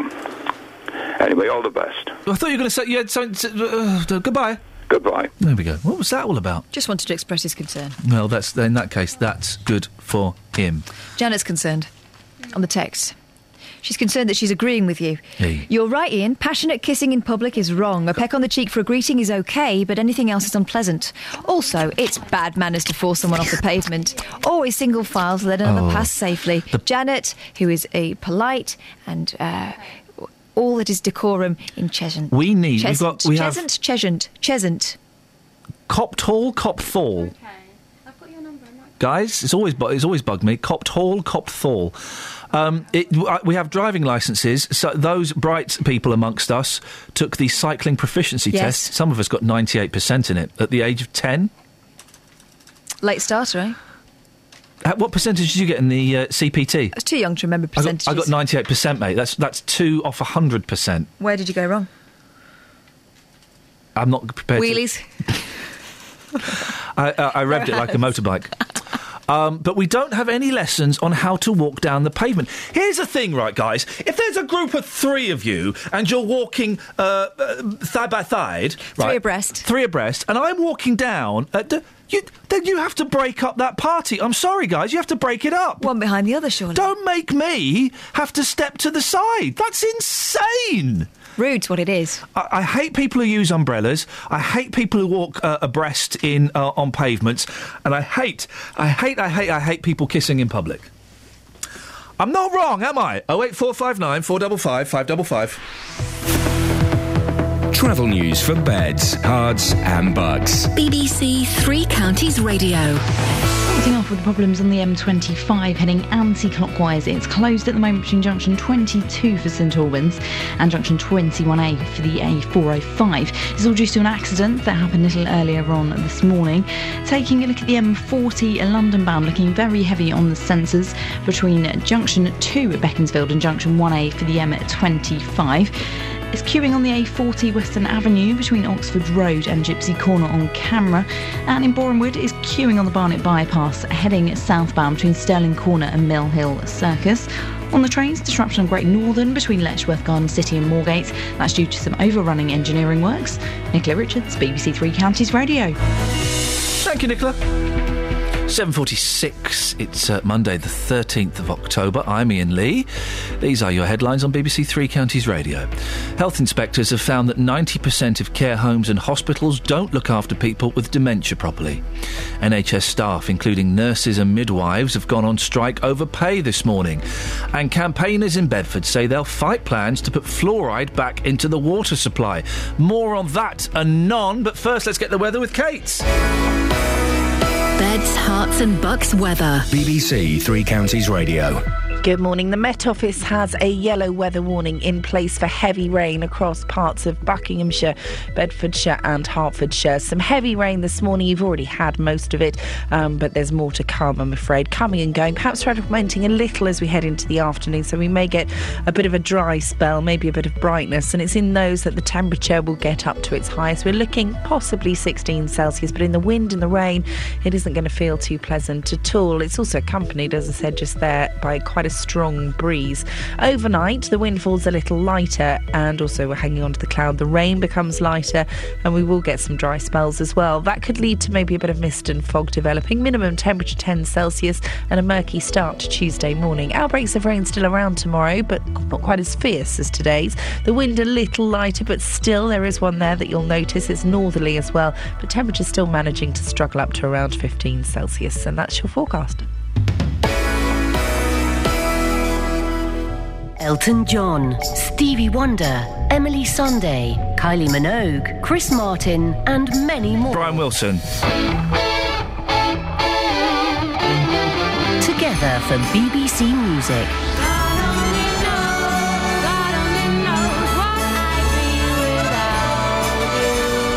To find out more about BBC Music and to relive this magical performance, go to bbc.co.uk slash music. I'm all right. 08459 455 555 is the telephone number if you want to give us a call. Now, Campaigners in Bedford want reassurances that fluoride won't be reintroduced into the town's water supply at the end of the year. Water in the borough has been fluoride free since 2009, but locals fear it could return once the refurbishment of the treatment works in Clapham Road are complete. Well, to talk about this, I'm joined by Nurse Sue Bedford, who is speaking against fluoridi- fluoridi- fluoridisation? Fluoridation? Yeah, let's go with that. At a council meeting this week, and Edward Byrne, who is a Bedford dentist and for fluoridation. Am I saying that right, Sue? Fluoridation? Fluoridation. Yeah, fluoridation. Okay, I just yes, I can see it coming up to it. Why are you not in favour of this, Sue? Uh, well, because it's it's been used for about over 50 years now, and uh, they're finding that people who have been in countries where where they've never fluoridated, the the tooth decay is about the same level now. Um, we've got so much exposure to fluoride from, from um, you know, via toothpaste, uh, from actually from tea. A lot of people don't realise that tea, tea contains it, so we don't need it in our water. Edward, we don't need it. I would dispute that absolutely. Um, the decay rate is increasing. Um, last year, 25,000 children were admitted to hospital for multiple tooth extractions. That's 500 a week, and that was up from 22,574 three years ago. And if you compare places like West Midlands, which is fluoridated, with other parts of the country, there's a dramatic difference. Um, Blackpool, a 25-fold difference. Manchester, a 22-fold difference. Um, you know, if you epidemiologically, if you look at areas that are fluoridated, the decay rate is 50% less than it is in other areas. Um, I would dispute the fact that fluoride does not work. Sue? Right. well, um, most of the reasons why these people have got poor teeth is because they are eating uh, sugar, too many sugary foods. Uh, they're drinking uh, fizzy drinks, which destroy the, the teeth. There are so many different ways. People, people are not using the, uh, you know, what we've, we've got available now. Dental hygiene. That's what we should be spending our money on. You know, for, for public money on is to help people um, know how to look after their teeth. Fluoride. The problem with fluoride is that it is actually very toxic, but it can also um, cause um, oh, uh, you know, problems with the, uh, health. That is that is probably my biggest objection is what it does to the rest of the body. Uh, in, in uh, Edward, in, in Europe, a lot of the countries that um, uh, don't have uh, fluoride, Germany and Finland, for example, their, their decay rates remained stable or continued in their downward trend after they stopped adding fluoride to the water. Um, well, I can only speak for the UK. Um, I'm not familiar with the figures in Germany, but in the UK there is a dramatic difference between West Midlands and other parts of the country. And locally in Bedford, we have noticed an increase in decay in recent years. since uh, the fluoride has been removed from the water supply. This summer, I had a little eight-year-old boy come into my waiting room, and he's already had several fillings, and he burst into tears and said, "I don't want any more fillings." When we opened his mouth and had a look, I found five more cavities. Now he comes from an educated family. Both mother and father are university graduates. Because he's had fillings previously, I have gone through diet with them, frequency of sugar consumption. His oral hygiene is good. There's nothing wrong with it. Uh, why does he come in with all these cavities? And um, I've come to the conclusion that either his parents are lying about his diet, which I don't think so, or the poor child is born with weak teeth. Now, um, the only hope for him is to use any available means to strengthen his teeth, and fluoride does work. Um, when I first came to Bedford years ago, a school dental officer said to me, "Oh, he said, I hate going to schools in Luton." He said, Ch- "Children in Luton have such dreadful teeth." He said, "There's a massive difference between Luton and Bedford, so that's just within our own county." And quite apart from the children that are having all these teeth extracted, the dental department at Bedford Hospital is run off its feet. Uh, before the PCT was disbanded 18 months ago, they recruited three local dental practices to get specialists in in extractions to try and ease the pressure at Bedford Hospital. Sue, is there is there something, Sue, in, in introdu- reintroducing fluoride for a few years to see what happens? If your argument is simply that we don't need it, that we might as well have it. That's not the strongest argument, is it? Well, I suppose my biggest argument against it is what it's doing to the rest of the body. Um, you know, de- dentists, you know, are very keen about their teeth health, yes, and I think that's important for the rest of the body as well. But it, it's what it's doing to the, the the thyroid gland. I mean, it it absolutely has a, a problem with uh, with hormones. It interrupts the uptake of iodine, and uh, and what effect, effect does that have? Well, it's uh, well that means that affects the thyroid very greatly, but also, I mean, there are other parts of the body that require well, the whole of the body requires iodine, but particularly the breast. And um, I mean, I think Ireland is a good example of of what uh, fluoride has done to the people there. They've had it since the 1960s, and uh, they their teeth are terrible. um, you know, they're, they're uh, and they've actually compared them with the Northern Irish who haven't had fluoride, in their water. And uh, there are significant differences, particularly in health. You know, the trouble is we're not all the same. We're, we're different ages. We've got different health issues. Uh, we process fluoride differently according to your age and your health. And so if you've got kidney disease, you're actually retaining a lot more fluoride in your body. And fluoride has an affinity with calcium tissue. Edward, Edward, why, why why should it be up to you know why, why should we be dumping what is essentially a waste product in the water? Why don't people just brush their teeth more? Um, I would dispute the fact that it is a waste product. Um, I mean, the stuff that is put in the water will be highly refined to pharmaceutical standards. And um, so I'm, i know the uh, people who do not like fluoride in the water keep on describing it as a waste product. It's not a waste product. Um, why don't people just brush know, their it's teeth an more? element. It's an element that is essential for health in small concentrations, just like calcium or iron.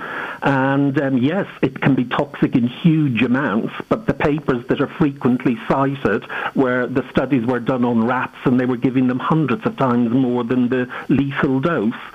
And um, the Royal College of Physicians had a massive inquiry into fluoride. This was a major UK review of all the evidence, and they came to the conclusion that the evidence that it causes any ill effects was very, very weak, and they were happy to recommend fluoride in Ed- the water. Edward, we have to end it there. We, we may never find out why people don't just brush their teeth more. That's Edward Byrne, uh, Bedford dentist, uh, and uh, nurse Sue Bedford. Uh, your thoughts, please.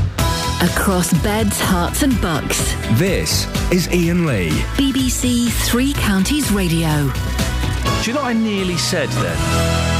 I nearly, s- I, and I, I was about to say it, and I caught myself being about to. I was about to say one of those awful, awful lines that people who don't have a good argument say.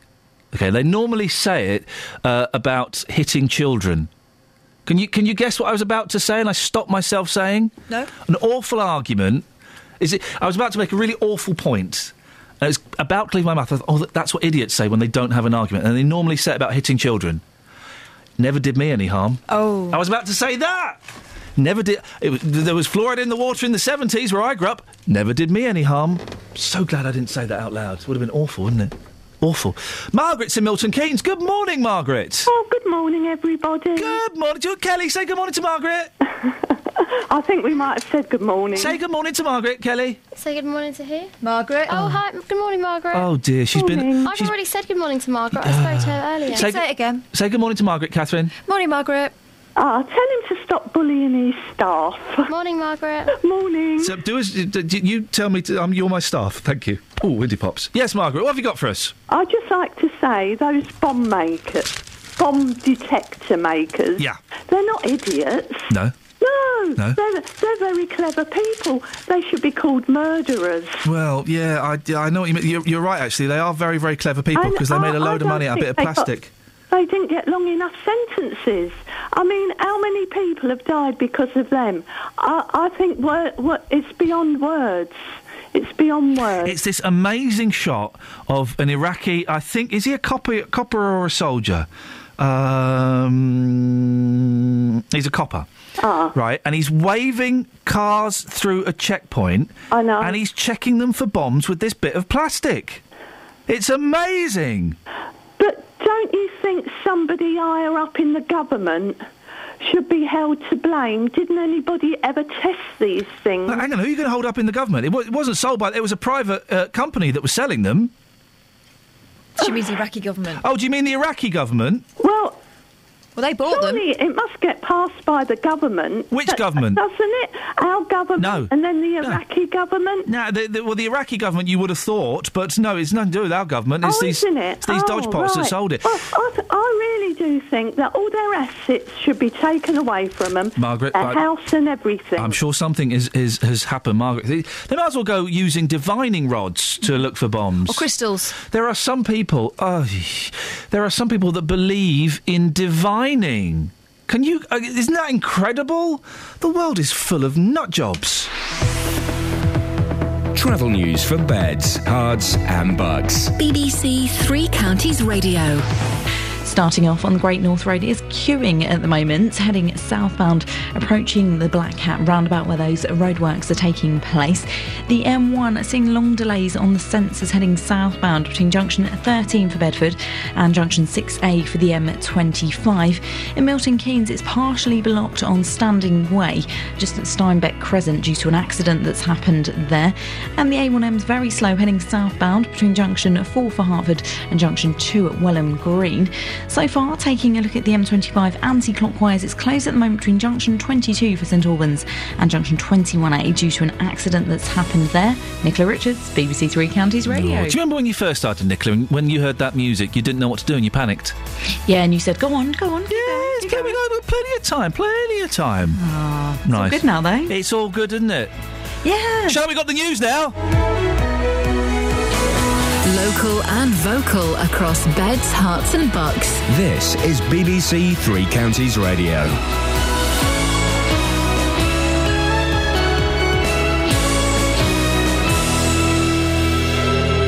It's 8 o'clock. I'm Lee Agnew. The headlines concern about the standard of dementia care, NHS staff on strike over pay, and an elderly woman missing in Bedfordshire. BBC Three Counties Radio. The Care Quality Commission says there's serious concerns about the way patients with dementia are looked after.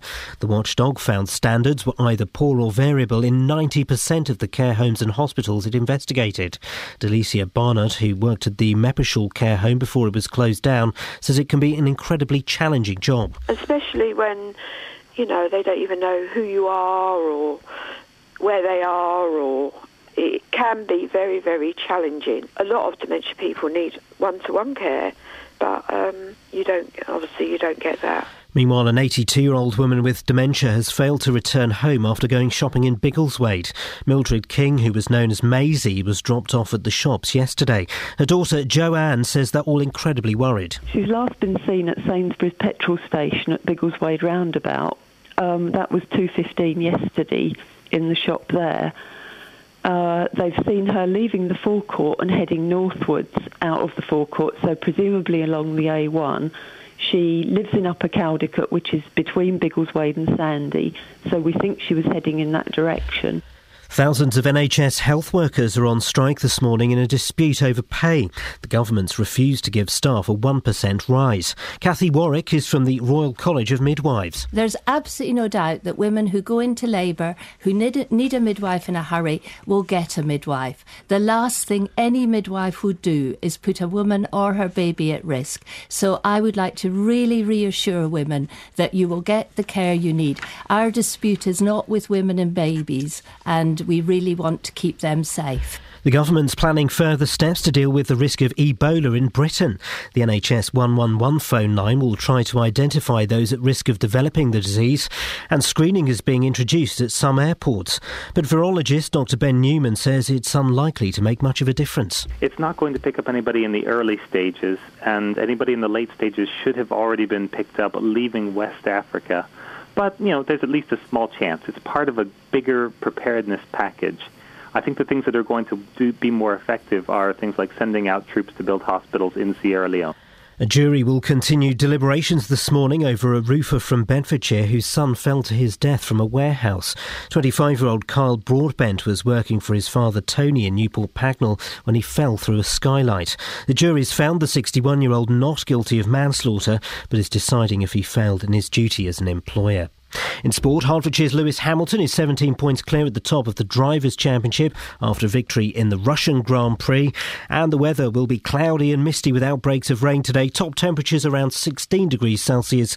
That's 61 degrees Fahrenheit. You can get the latest news and sport online at bbc.co.uk slash three counties. Today on BBC Three Counties Radio. From 9. The JVS Show. With the big phone in, the hottest topic of the day, and your consumer problems. From 12. Nick Coffer. With Hi-de-Hi actor Jeffrey Holland and a blind builder from Milton Keynes who's been named one of Britain's most influential people with disability. From 3. Roberto Perrone. I'm here with a roundup of the day's news, the latest travel, and your stories. From 6. Three Counties Sport. With a look back at the weekend's action and taking a look at the grassroots sport across beds, Herts and Bucks. Today on BBC Three Counties Radio.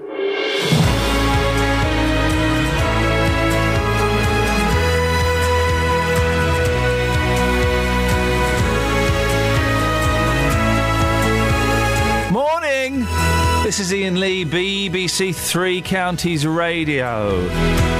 Oh, and it cold and wet and miserable out there.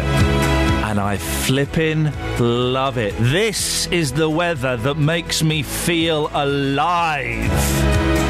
Oh, it's excitement personified. Not personified, obviously, but weatherified.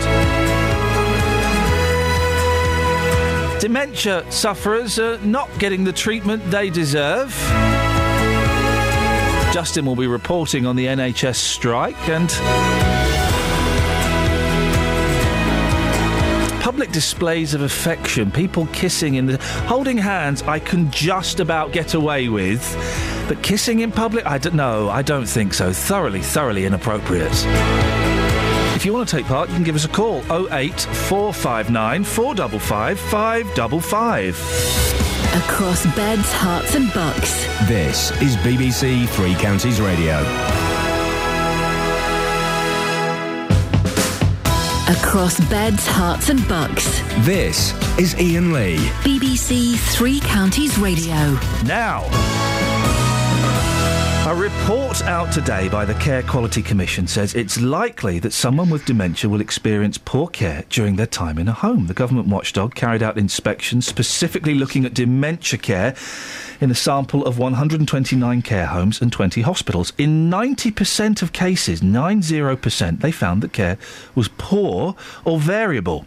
Well, someone who knows more than most about the variation in care between homes is Helen Robinson from Princes Risborough. Uh, morning, Helen. Thanks for coming in. Your uh, mum, Marion, wasn't it, had uh, dim- uh, has dementia and went into a care home recently. That's right. She was uh, she's 82 years old, and um, she was diagnosed with uh, vascular dementia about um, four years ago, um, and it's the second most common form of dementia. And uh, she, for quite a while, she was. We tried to keep her as independent as possible. Yeah. Um, however, it did come to a point where um, sort of her health and her sort of safety meant that we probably thought that she needed to go into a home. So we started to look at um, you know various homes in the in the areas to see what they were like, which was a challenge in itself um, because it's a whole sort of minefield of you know what these care homes are like, trying to find out information about that before you hand over that very. Are you precious saying that some of them were, were reluctant to, or, or kind of slow in letting you know details and letting you go and have a look around? Well, I went to about ten care homes, yeah. and um, uh, and I went unannounced um, because I wanted to actually see what it was like for myself. But there were things like, for example, you would ask certain questions, and it was, I'd probably say, a little evasive. So you know, I, and I asked quite a lot of questions because it's a very important It's decision. Yeah, it's absolutely, it's you know, a very precious person. Yeah. And um, so you would occasionally get um, sort of a bit of a non-response to certain questions, um, like for example, um, you know, what was the training like? What are the staff levels like? Um, how do you involve families um, in being part of the care team? So it was, um, you know, quite a difficult decision to choose a home. And how does um, uh, how does the dementia affect Mum? What, what, what, I mean, what is she aware of and what is she unaware of? Well, obviously, dementia affects people in very different ways. Yeah. But for my mum, um, what's happened to her is it's affected her her speech. Um, so she knows words, um, but she finds it very difficult to find the words to say things. So that's quite a challenge for people to communicate with her. Um, she's obviously got you know very short term memory, um, and her cognitive abilities are quite limiting. So for things like she needs quite a lot of help with eating. Um, her mobility um, is not very good, so um, she needs. Uh, you know, care with personal Hmm. care as well. Well, we're not going to name the care home because they're not coming on to put their side of the story. But but what um, what persuaded you to go with this specific care home? What was it that swung it for you? Well, I think the initial thing was the first response of when I arrived to say that I was looking for a care home with my mum. Um, they were very welcoming, very open and transparent, which for some of them I found were not. Um, they were very uh, keen to show me, you know, what they could, and they also said that they felt that. Um, you know, families were part of the care team, which is so important because we see firsthand exactly what is going on with our families and our, our loved ones, um, and to be able to to communicate that is really, really important. What's the care been like in the last couple of months?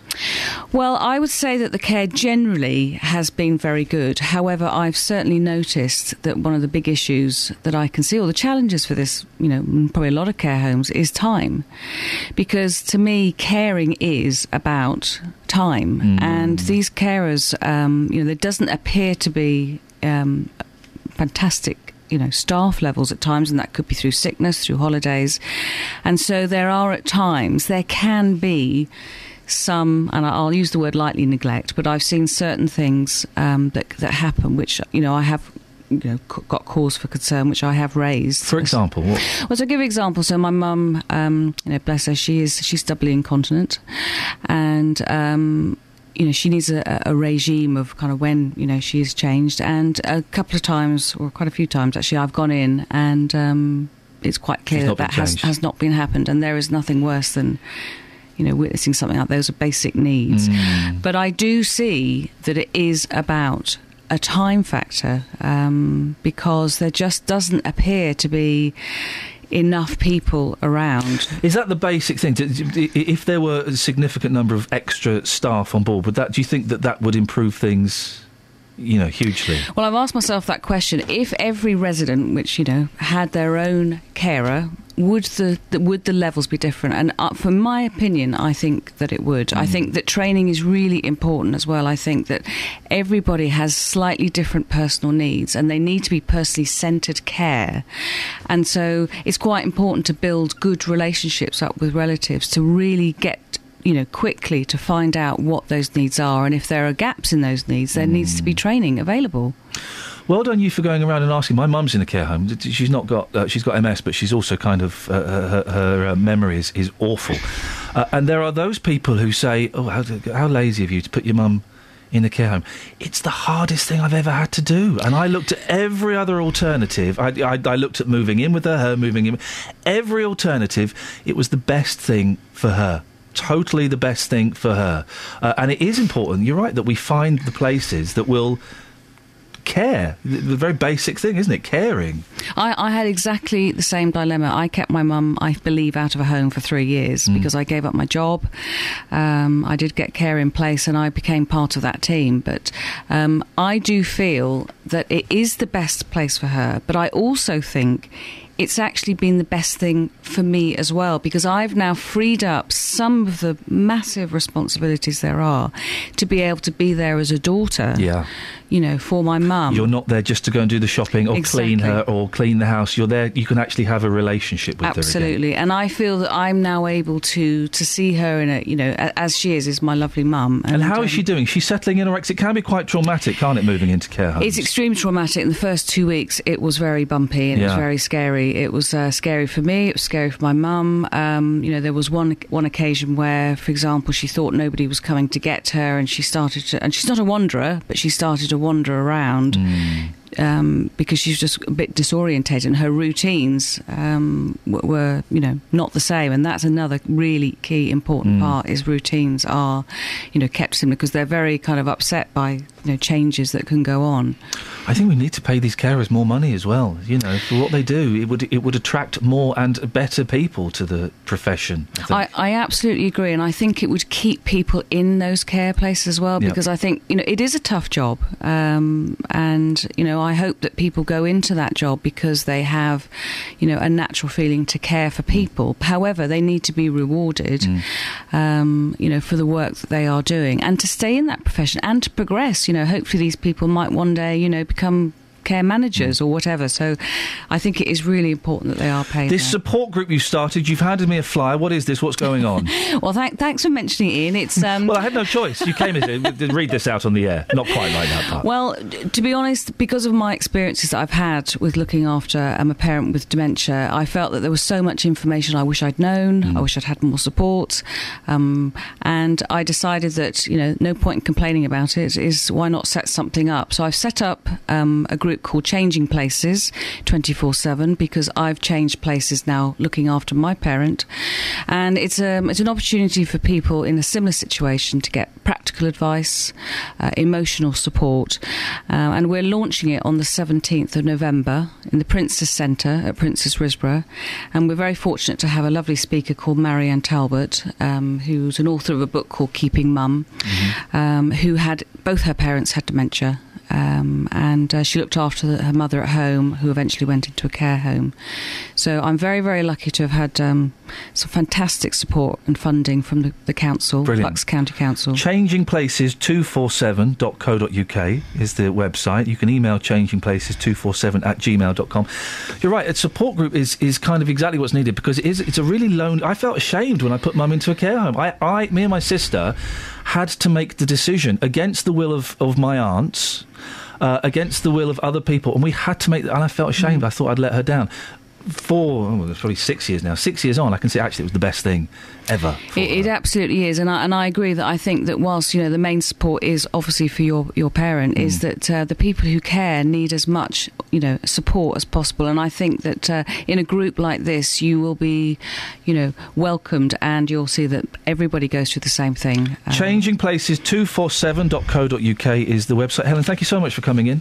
Thank you for Best of luck to in. mum. 08459 455 555. Travel news for beds, cards, and bugs. BBC Three Counties Radio. Starting off on the M25, heading anti-clockwise. At the moment, it's closed between junction 22 for London Colney and junction 21A for St Albans. It's due to an accident that's happened a little earlier on this morning. Taking a look so far at the M1, that's looking very heavy on the sensors between junction 13 at Bedford and junction 6A for the M25. The M40 in London bound, very heavy between junction 2 at Beaconsfield and junction 1A for the M25. And queuing on the A40 Western Avenue between Oxford Road and Gypsy Corner on camera. Disruption at the moment on Great Northern between Letchworth Garden City and Moorgate, and that's all due to some overrunning engineering works. Nicola Richards, BBC Three Counties Radio. Thank you, Nicola. Right, it's 8.16 or thereabouts. It's uh, Monday, the 13th of October. I'm Iain Lee. These are your headlines on BBC Three Counties Radio. Health inspectors have found that 90% of care homes and hospitals don't look after people with dementia properly. NHS staff, including nurses and midwives, have gone on strike over pay this morning. And campaigners in Bedford say they'll fight plans to put fluoride back into the water. BBC Three Counties Radio.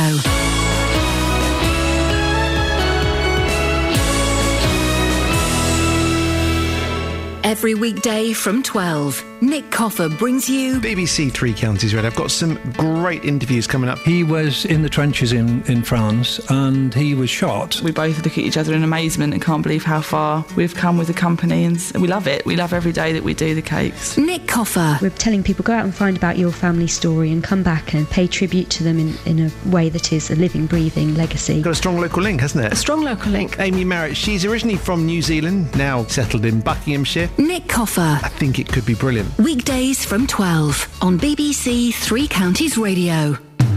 Call 08459 455 555. BBC Three Counties Radio.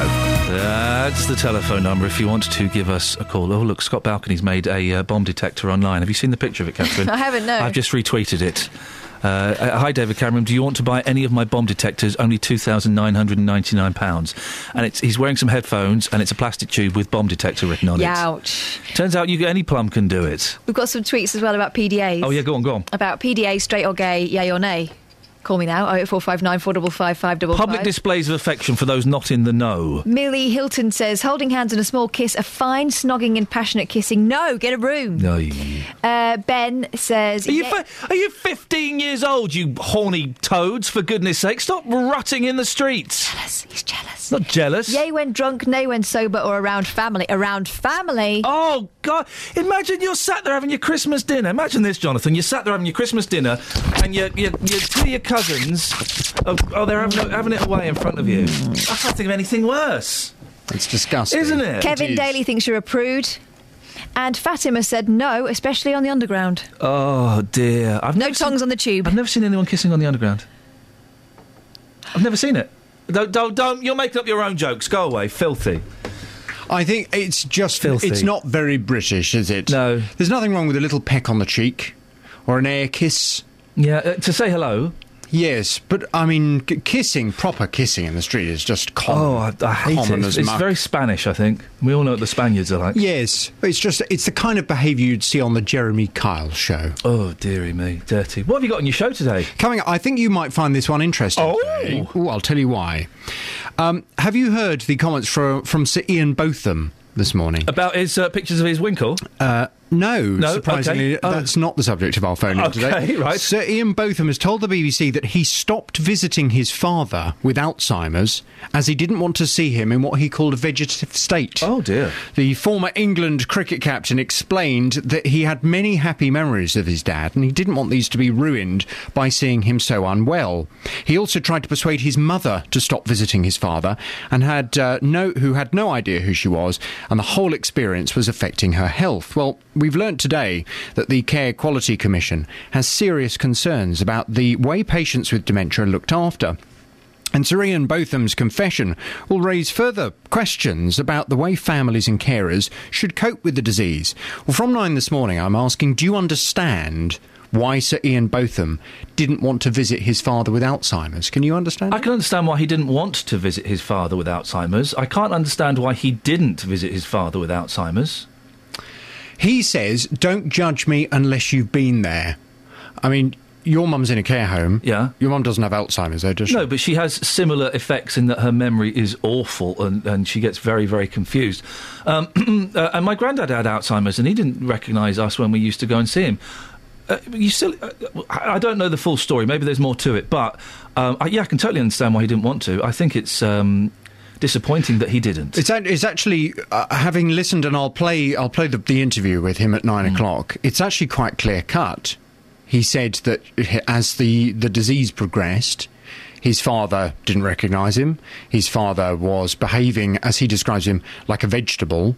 And he didn't want to see it anymore. So he said, I'm not going to see my dad anymore. On the strength of what you told me, I think that's disgusting. Really? Yeah, I think it's disgusting. Well, from nine this morning, I'm going to ask you do you understand why Sir Ian Botham didn't want to visit his father with Alzheimer's? 08459 455 555. On FM, AM, online, and digital radio. This is Iain Lee. On BBC Three Counties Radio. Off, air, I just told uh, Jonathan Vernon Smith exactly what I think of Ian Botham. exactly what I think. Uh, what have you got, Catherine? This is from an anonymous person, but you'll understand why. Hello, Anonymous. As a home carer, I'm going to say all the carers are good. Our problem is the brutal hours. I left at six this morning. If nothing goes wrong, I'm hoping to be home for 10 tonight. Yeah. I work 13 days on one day off, Yeah. and I'm exhausted all the time. We just need more carers. Simple. Uh, and uh, also, if that, if you're visiting homes, then you will have uh, 15 minute windows, 30 minute If windows, that. maybe an hour. Yeah, it depends. But probably 15 minute windows. And then you'll have 15 minutes to travel 10 miles to the next person. And if you're late for that, well, then it, it, there's a whole domino effect. My grand's carer could give her 10 minutes. Yeah. 10 minutes. What, what can you What can you do in ten minutes? You can make a cup of tea. Oh, and you can check your book to show that you've been there. You can get their meal, you can't sit there and eat it with them. Unbelievable. Uh, thank you for that, Anonymous. 08459 455 555 is the telephone number should you wish to give us a call. Now, midwives, nurses, nurses and uh, ambulance drivers are among those going on strike today. The walkout will last for four hours and is to do with pay. England's chief nursing officer, Jane Cummings, sought to reassure the public about the impact of the strike. I know that NHS staff are incredibly professional. They do the job, which is hard, they work very hard, and they put the safety of patients first. So I would say to staff, I know that you're professional, I know that you will think very carefully, but our patient safety must be our priority, and I know that's what staff will be thinking of. Well, our reporter Justin Dealey has been at uh, a picket outside the Luton and Dunstable. Is what's the weather like? Just still pretty lousy. Oh, it's absolutely horrendous. It's um, freezing cold, it's uh, raining, it's windy, and I think that's actually affected the strike this morning. I was going to say, do you think that's held uh, people away? I think so. I mean, we're talking only about a handful of staff that I saw anyway, certainly out the front of the building this morning. Uh, the strike started at 7am for four hours. Uh, the staff there, they feel they deserve this 1% pay rise, which the government has declined. Um, I spoke to a few people who were on strike today. Some uh, interesting language coming up here. Here's what they had to say. Well, my name's Phil and I'm working in catering here. The reason I'm on strike is I'm a bit fed up with the government taking the 11 or 10% that was awarded to them by their pay review body, but when we get awarded a 1% across the board from our pay review body, the government say no. To me, that ain't fair. We've had 10% of pay cuts in real terms over the last five years, looking at the real cost of living with the inflation figures. It's just a tape. It's about time they had their kicked out, this government, and we started looking after the working classes. I mean, you're here today. It's it's, it's horrible uh, weather-wise.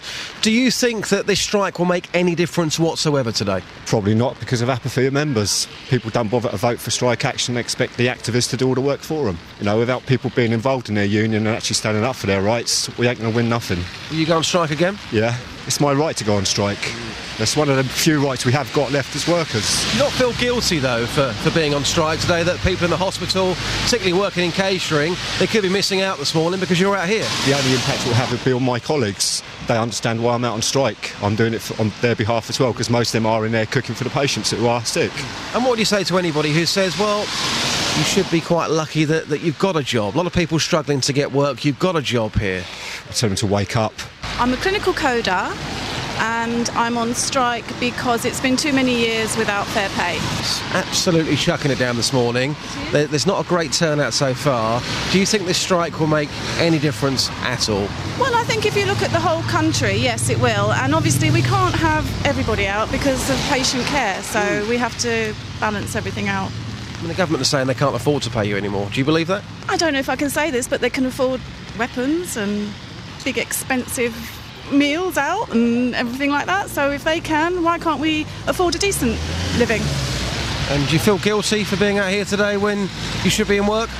No, because as I've told my colleagues that are having to work, uh, I'm, do- I'm going without four hours' pay for them, so they can carry on working. So I don't feel guilty at all. D- just to correct the gentleman at the start, that the government haven't necessarily taken that ten percent. You're right, just Mm. Yeah, fine, Kissing your hand. They haven't. They haven't taken that ten percent pay rise yet, and there is a chance they may not. So Mm. that's that's that's to one side, um, but still very passionate. How, how many people would you say are there? Well, I would say um, there was probably there were six midwives um, on strike this morning. Um, they were outside with their banners. Um, outside the main hospital, the L and D, there, there were two people, and uh, those two people were actually standing inside the phone box because it was chucking it down with rain. So I think driving past the hospital, you, you wouldn't see the midwives because they're not directly out the front of the hospital. So you probably drive past and think to yourself, well, is there anybody actually here?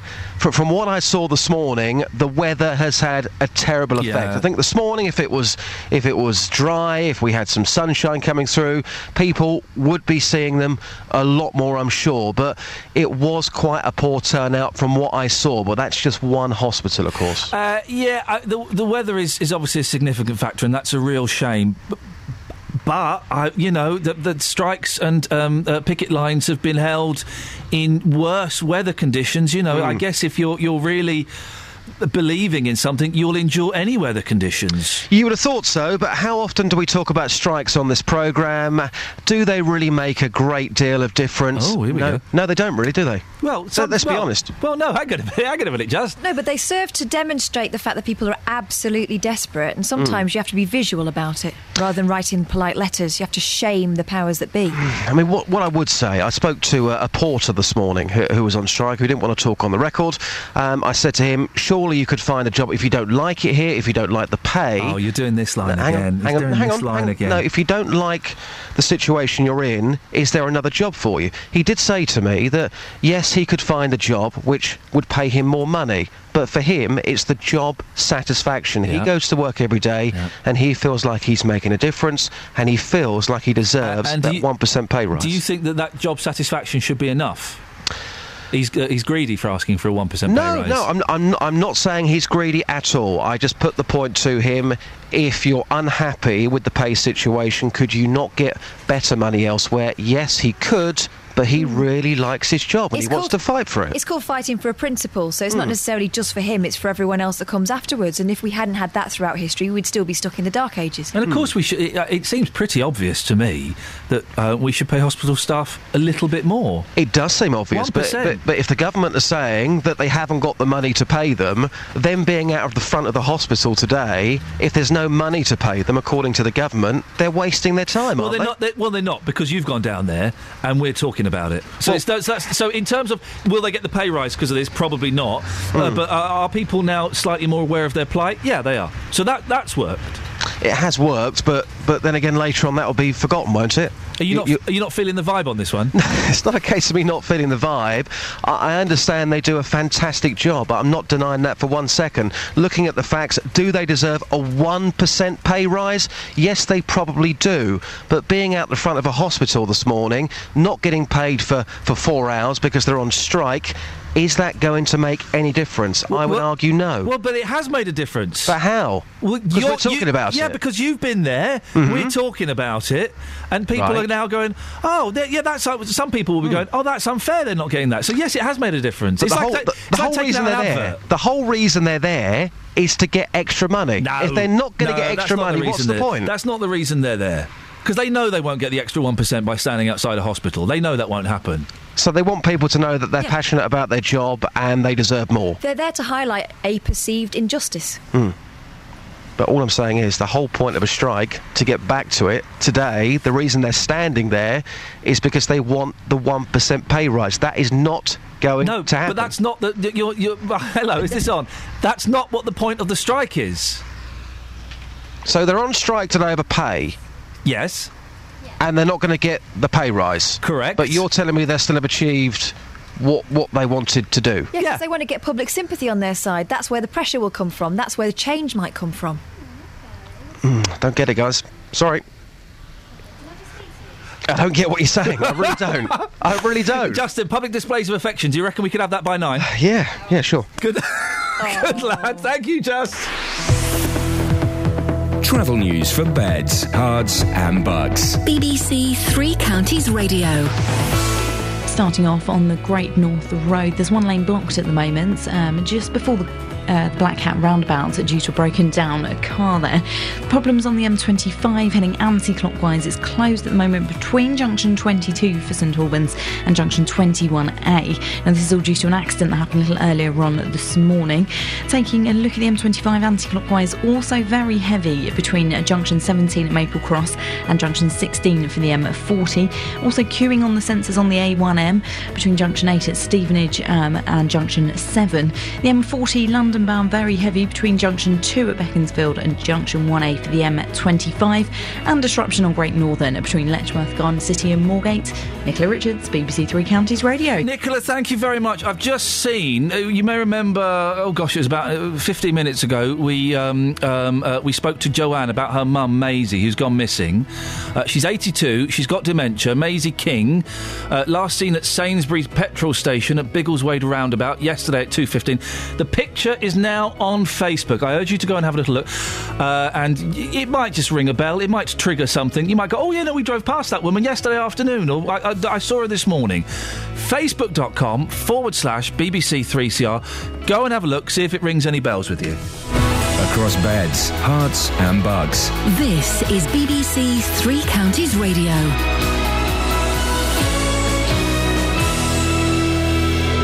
It's half past eight. I'm Lee Agnew. The headlines The Care Quality Commission says there's serious concerns about the way patients with dementia are looked after. The watchdog found standards were either poor or variable in 90% of the care homes and hospitals it investigated. An 82 year old woman with dementia has failed to return home after going shopping in Biggleswade. Mildred King, who's known as Maisie, was dropped off at the shops yesterday. NHS staff have gone on strike this morning in a dispute over pay. Midwives, nurses, and ambulance drivers are among those who've walked out. And the government's taking further steps to deal with the risk of Ebola in Britain. The NHS non emergency 111 phone line will screen callers to identify those at risk of developing the disease. And the weather will be cloudy and misty with outbreaks of rain. Top temperatures around 16 degrees Celsius, 61 degrees Fahrenheit. Three Counties Sports. BBC Three Counties Radio. Lewis Hamilton won the Russian Grand Prix to extend his lead in the Formula One Drivers' Championship to 17 points. The result also means Mercedes have won the Constructors' Championship. Hamilton says it tops off a perfect outcome to the race. We did a great job as a team. It's, uh, it's history for us, so I feel very proud to be a part of it. Me, Nico, and, and all the team members.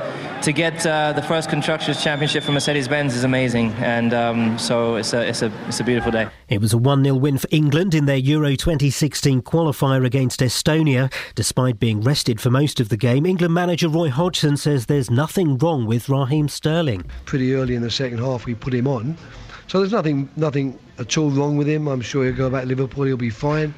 It was just quite simply a situation that one player's feeling a bit tired, another player's in great form. Put the one in great form in, give the other lad a rest. There were victories for Luton Town and Wycombe, but the Stevenage manager Graham Westley is under pressure after a 3 0 defeat at strugglers Carlisle. Westley says there's problems to overcome. Yeah, we are struggling a little bit without uh, one or two of the, the bigger characters and the bigger players. So you know we've got some we've got some problems that we understand. I'm not going to, of course, I'm not going to excuse you know a, a 3 0 defeat, but I am going to look at it in a in a factual way and uh, you know look at the attacking, look at the defending, and make sure we go away and improve upon it because next week is a is a home fixture and we need to make sure we back bounce back with three points. And in rugby union, Bedford lost by a single point to Cornish Pirates, 35-34 in the British and Irish Cup. BBC Three Counties News and Sport. More at nine o'clock. Here we come, walking down the street. We get the funniest looks from everyone we meet. Hey, hey, we're the Monkees, and people say we monkey around, but we're too busy singing to put anybody down. We go where we want to, do what we like to do. We don't have time to get restless. There's always something new. Hey, hey, we're the Monkees, and people say we monkey around. But we're too busy singing to put anybody down. We're just trying to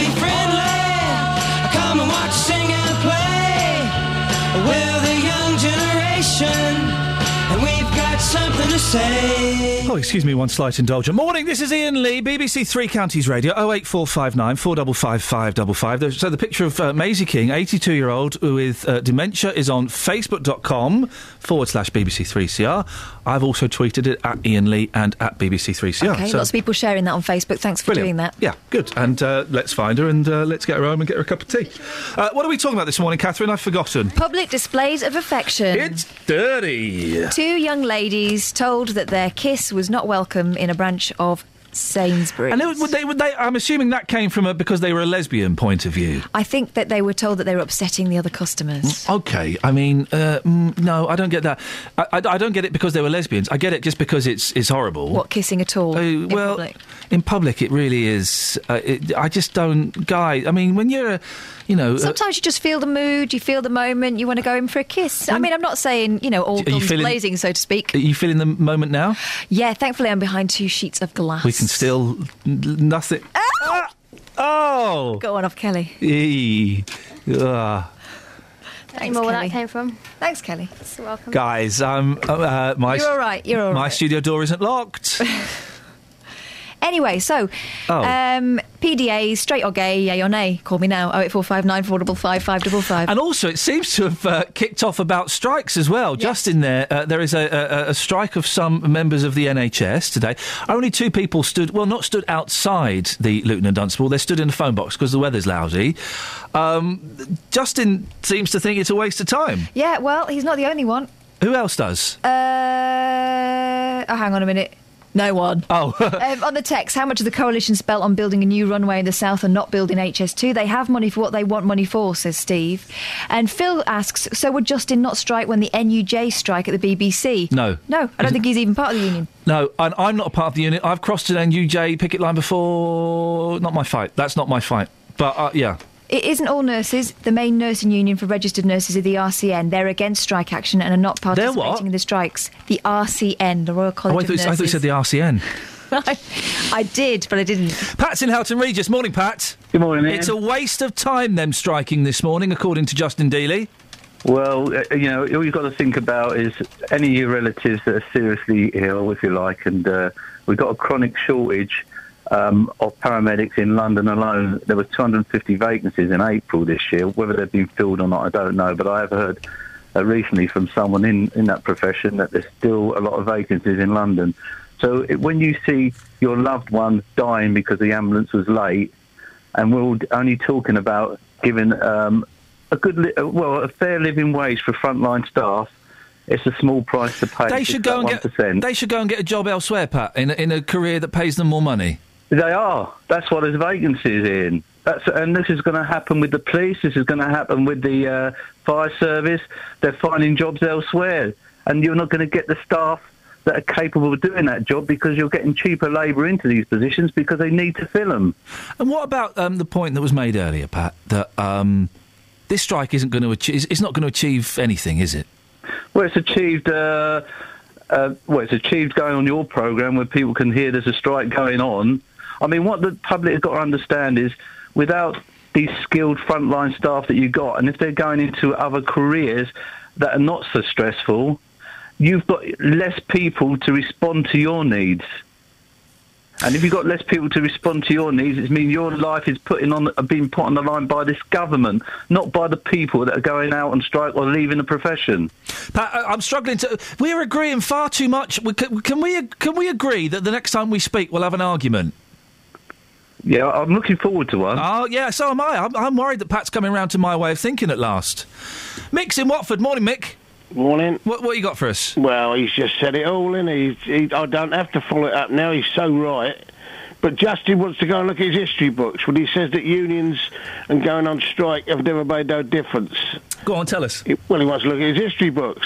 Why? What's in them? Well, we don't send children up chimneys anymore. More's the pity. People got a living wage. Uh, women have got the vote. Unfortunately. uh, well, yeah, you're quite right. And, and they've all Easy, they've, boys, they- easy. They've almost. They can almost earn as much as me if they work hard. Who? Women. Oh, I doubt that. Yeah, exactly. You see. I doubt that. You'd probably talk them out of it. But um, I'm, a, I'm, I'm a bit disappointed in you that you're not a member of the trade union movement. What what trade union movement? that you're. Uh, Well, what, the- what union would I join? Well, there must be a union to do with the B- with the BBC. I'm not going to join a union for lanky idiots who talk. I'm not a journalist, so I'm not going to join the NUJ. I'm not an actor, so I'm not going to join Equity. In fact, I think I was in Equity for a while. and They did naffle for me. Is there a national union of chancers? we should set one up. We should set one up. The NUC. Nick, uh, uh, so they're all, so the people that work with the BBC are all journalists. Are there's no there's no office staff. There's no backroom staff at all. but- but that- do that's- all the work and not just chat on the radio. But that's not a, that's not a union. Uh, listen, I'm freelance. I'm a freelance bloke. I'm, I'm self-employed. but What- what you realise, see, all these people that are not in trade unions, right, that say, "Oh, I don't believe in trade unions." Yeah, I, have not said right, They all benefit because if you, I worked in the print and I worked for a big print firm, right, so we had good wages. Yeah. But all them little print firms, yeah. All benefit because. But Mick, I'm not saying I'm not saying I'm you're not listening. I'm not against trade unions. I just what union would I join? Oh, and right. What, you, well, there isn't one there for you. Well, perhaps you ought to form one. You're, Oh. the, you're the sort of person that could talk people into joining the union. Mick, thank you very much. I, you know, it's it's weird being a self-employed person in show business because what you the union really is equity, and they check contracts and stuff. But I, that, it would that, that wouldn't what. what who am I going to go on strike with? Who would I go on strike with? Me and the, another BBC radio local breakfast host? Well, what good is that going to do? There's no, there is no one I'm in union with. I'm a loner. I'm not a Knight Rider. In many ways, got a nice car. Tell yourself that. Kevin's in Bedford. Go on, Kev. Morning, Iain. Morning, Kevin. One, one for you. You know this body brought in for the government's pay rise? Oh yeah. Well, why not take 1% off of that and give to the health workers? Because it don't work like that. Yeah, well, why does it work for one and not for the other then? Well, hang on a minute. One percent isn't going to cover the whole of the National Health Service. Well, don't give them pay rise. Simple as that then. They don't deserve it. The health service does. It's not definite that they're going to get the pay rise. No, but it's on the table, isn't it? It's on the More than table. the health- it's more than what the health workers have got. The one percent was on the table, but that didn't happen. So there's still a Yeah, chance this might. Who deserves, who deserves it most? D- well, you can't. No, you can't ask that question because I think they both No, deserve I'm it. asking the question. Okay, who deserves it both? Neither. They both deserve it. Well, I would say I would differ to that. Oh, I think MPs should be paid a whole lot more money. They, They run. They run the country. They're in charge. What do you do for a living, Kevin? I deliver medicine. Right, you deliver medicine. I talk on a radio show. But really, in the great scheme of things, other people could do our jobs. MPs run our country. Yeah, so you're not telling me that someone couldn't do their job? No, no, I, I don't think they could. I couldn't do it. I bet you couldn't. I- I'd have a good go. Yeah, oh no, Kevin. Seriously, what if you were um, uh, minister for health? What would you do? What would be your first policy?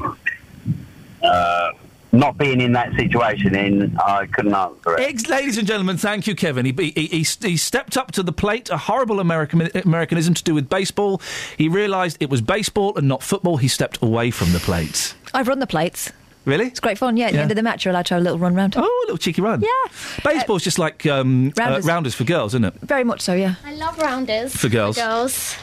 You know Jack in Cambridge? rounders. We should have. A, we should get a rounders team going, guys. Totes get a. Ra- I've got a great idea. What is it? We should get a rounders team going. Great idea. Next year. Is it an actual idea that you want to do? Because you know how you come up with ideas. No, don't. And then No, I don't. don't want to do them. Nah, thanks. You know Jack in oh. Cambridge? Yeah. He sent us a text. Hey, go on. The key point you haven't reported about the strikes is that it's a 1% increase in top on top of an automatic increase based on length of service. I wish I had an automatic pay rise regardless of whether I did a Oh. good job. Unfortunately, I work in the private sector. Oh, Cat pigeons. So you see, what what jobs does he do? Private sector, private job. Private sector, private dancer. He's dancing for money. He'll do everything that you want him to do for you. or not. Um, yeah, I, I, I struggle. I really struggle to people who get upset and jealous. Uh, the fact that people who work in hospitals might get a pension and they might. Oh, I- they work in hospitals, right? It's a crappy job. They work long hours and they don't get that much money. And they're working within a set structure. Whereas I know you're out on your own, private companies, but you have the horizon open before you. Yeah, yeah. I do. It does strike me as odd that people could be um, jealous of, of, of the working environments and the pay system for people in hospitals. Oh eight four five nine four double five five double five. Travel news for beds, cards, and Bucks. BBC Three Counties Radio. Starting off with the problems on the M25, heading anti-clockwise is closed between junction 22 for St Albans and junction 21A. It's all following an accident that happened earlier on this morning. There is some investigation work now taking place. And the M25 heading clockwise is also blocked between junction 20 at Kings Langley and junction 21 for the M1 following an accident there as well, looking very heavy on camera. And the A41 heading southbound, very slow moving between the Hemel Hempstead turnoff and junction 20 for Kings Langley. The A40 also queuing between Oxford Road and Gypsy Corner on camera. And checking on the trains, disruption on Great Northern between Letchworth Garden City and Moorgate. Nicola Richards, BBC Three Counties Radio. Nicola, thank you so, so much. Wonderful stuff. Right, it's uh, 8.46. Hasn't the morning flown by? It's Monday, the 13th of October. I'm Iain Lee. These are your headlines on BBC Three Counties Radio. Inspectors say the majority of care homes and hospitals aren't looking after people with dementia properly. NHS staff, including nurses and midwives, have gone on strike over pay this morning. And police are searching for an 82 year old woman who's gone missing in Biggleswade. If you uh, want to have a look at her, she's called Maisie and she's uh, on facebook.com forward slash BBC 3CR. Beds, Herts and Bucks weather. BBC Three Counties Radio. The Met Office has a yellow weather warning in place for heavy rain throughout today. It's valid until this evening. The rain may start to ease from time to time, which will bring a little bit of relief, but it's never too far away. These heavier bursts always sneaking in around the corner. We may get a drier spell this afternoon, maybe a glimmer of sunshine if the cloud breaks significantly enough, and that's where we're going to get our warmest temperature. We're looking at a maximum of around 15, maybe 16 Celsius if we're lucky. Now, this rain, however, will gradually start to die out overnight, becoming lighter. The wind falls light overnight as well. Minimum temperature 10 Celsius. Could see a bit of mist and murk develop though for tomorrow morning. A rather cloudy and damp day for Tuesday. Outbreaks of rain still. Northerly breeze, but despite that, the temperature still managing to get up to around 15 Celsius. And that's your forecast.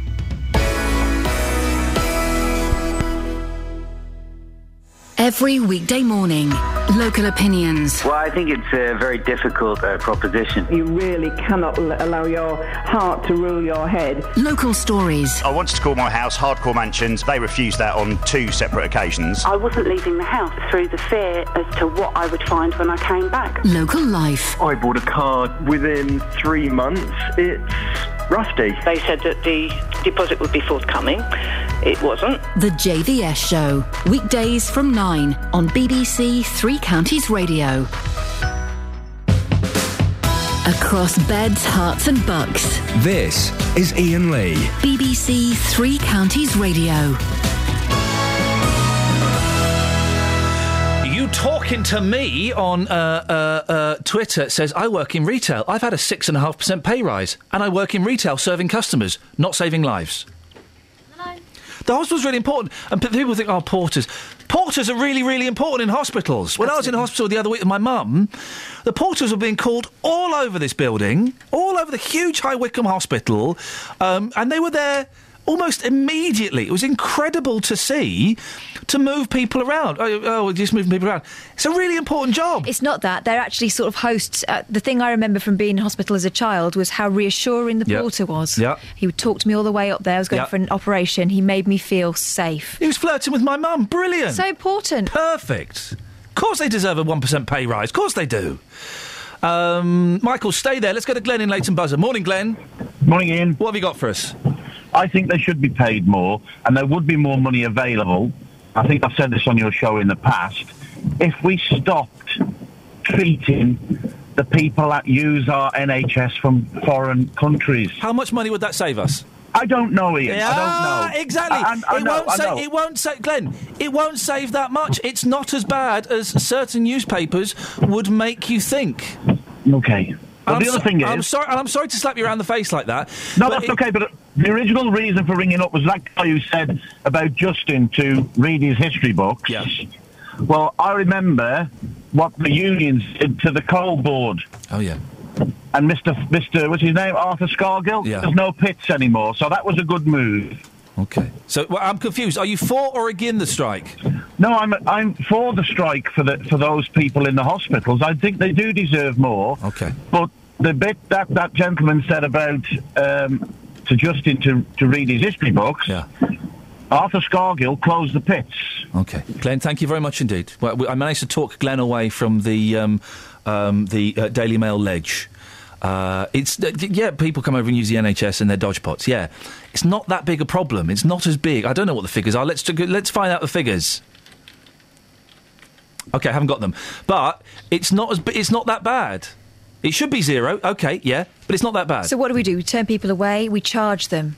yeah, why we not? let them die in the street. we, cha- we, we can charge foreigners. Yeah, yeah, some- some- okay, but they still take up time and resources. Yeah, yeah. Ah, let's just close it down. Michael's in um, um, Luton. Oi, oi, oi, Michael! you cheeky son. Oi, oi, Savaloy! Yeti! I'm here, I'm here with the boys doing my school run, ain't I? Hey, get, let's, let me hear the boys. Say something, boys. Come on, speak up. Oh, they've got all show How old, remind me how old the boys are, Michael. Oh, blimey, right. There's a 17 year old who's made his own way because we fell out this morning. Yeah, good. There's a 14 year old who slammed me door on the way out because Ah. I wouldn't iron his blazer this morning. He should have got it done on Friday. There's a 13 year old who's about to jump out of the car if this Mercedes will move out my way. Oh. There's a, who else we got? Alex Harold, you. 10. We've got a 10 year old. Oh, it sounds and hellish. a 6 year old. They're both going to the same place. And I bet all journey they've been really, really noisy, and now you're on the phone and you want them to speak, they won't speak. Do you reckon you could put your show on late at night or something like that so I can get the same effect? Sorry, what? No, I can't. Yeah, yeah we'll, I'll, I'll speak to Lord Reith. We'll sort it out. What have you got for us? Well, I was thinking about your Rounders team. Yes. And I phoned up and I said, yep, it's a fantastic idea and you should call yourself the Luton Batters. Say that again. The Luton Batters. The Luton Batters for your Rounders team name. The Luton Batty Boys.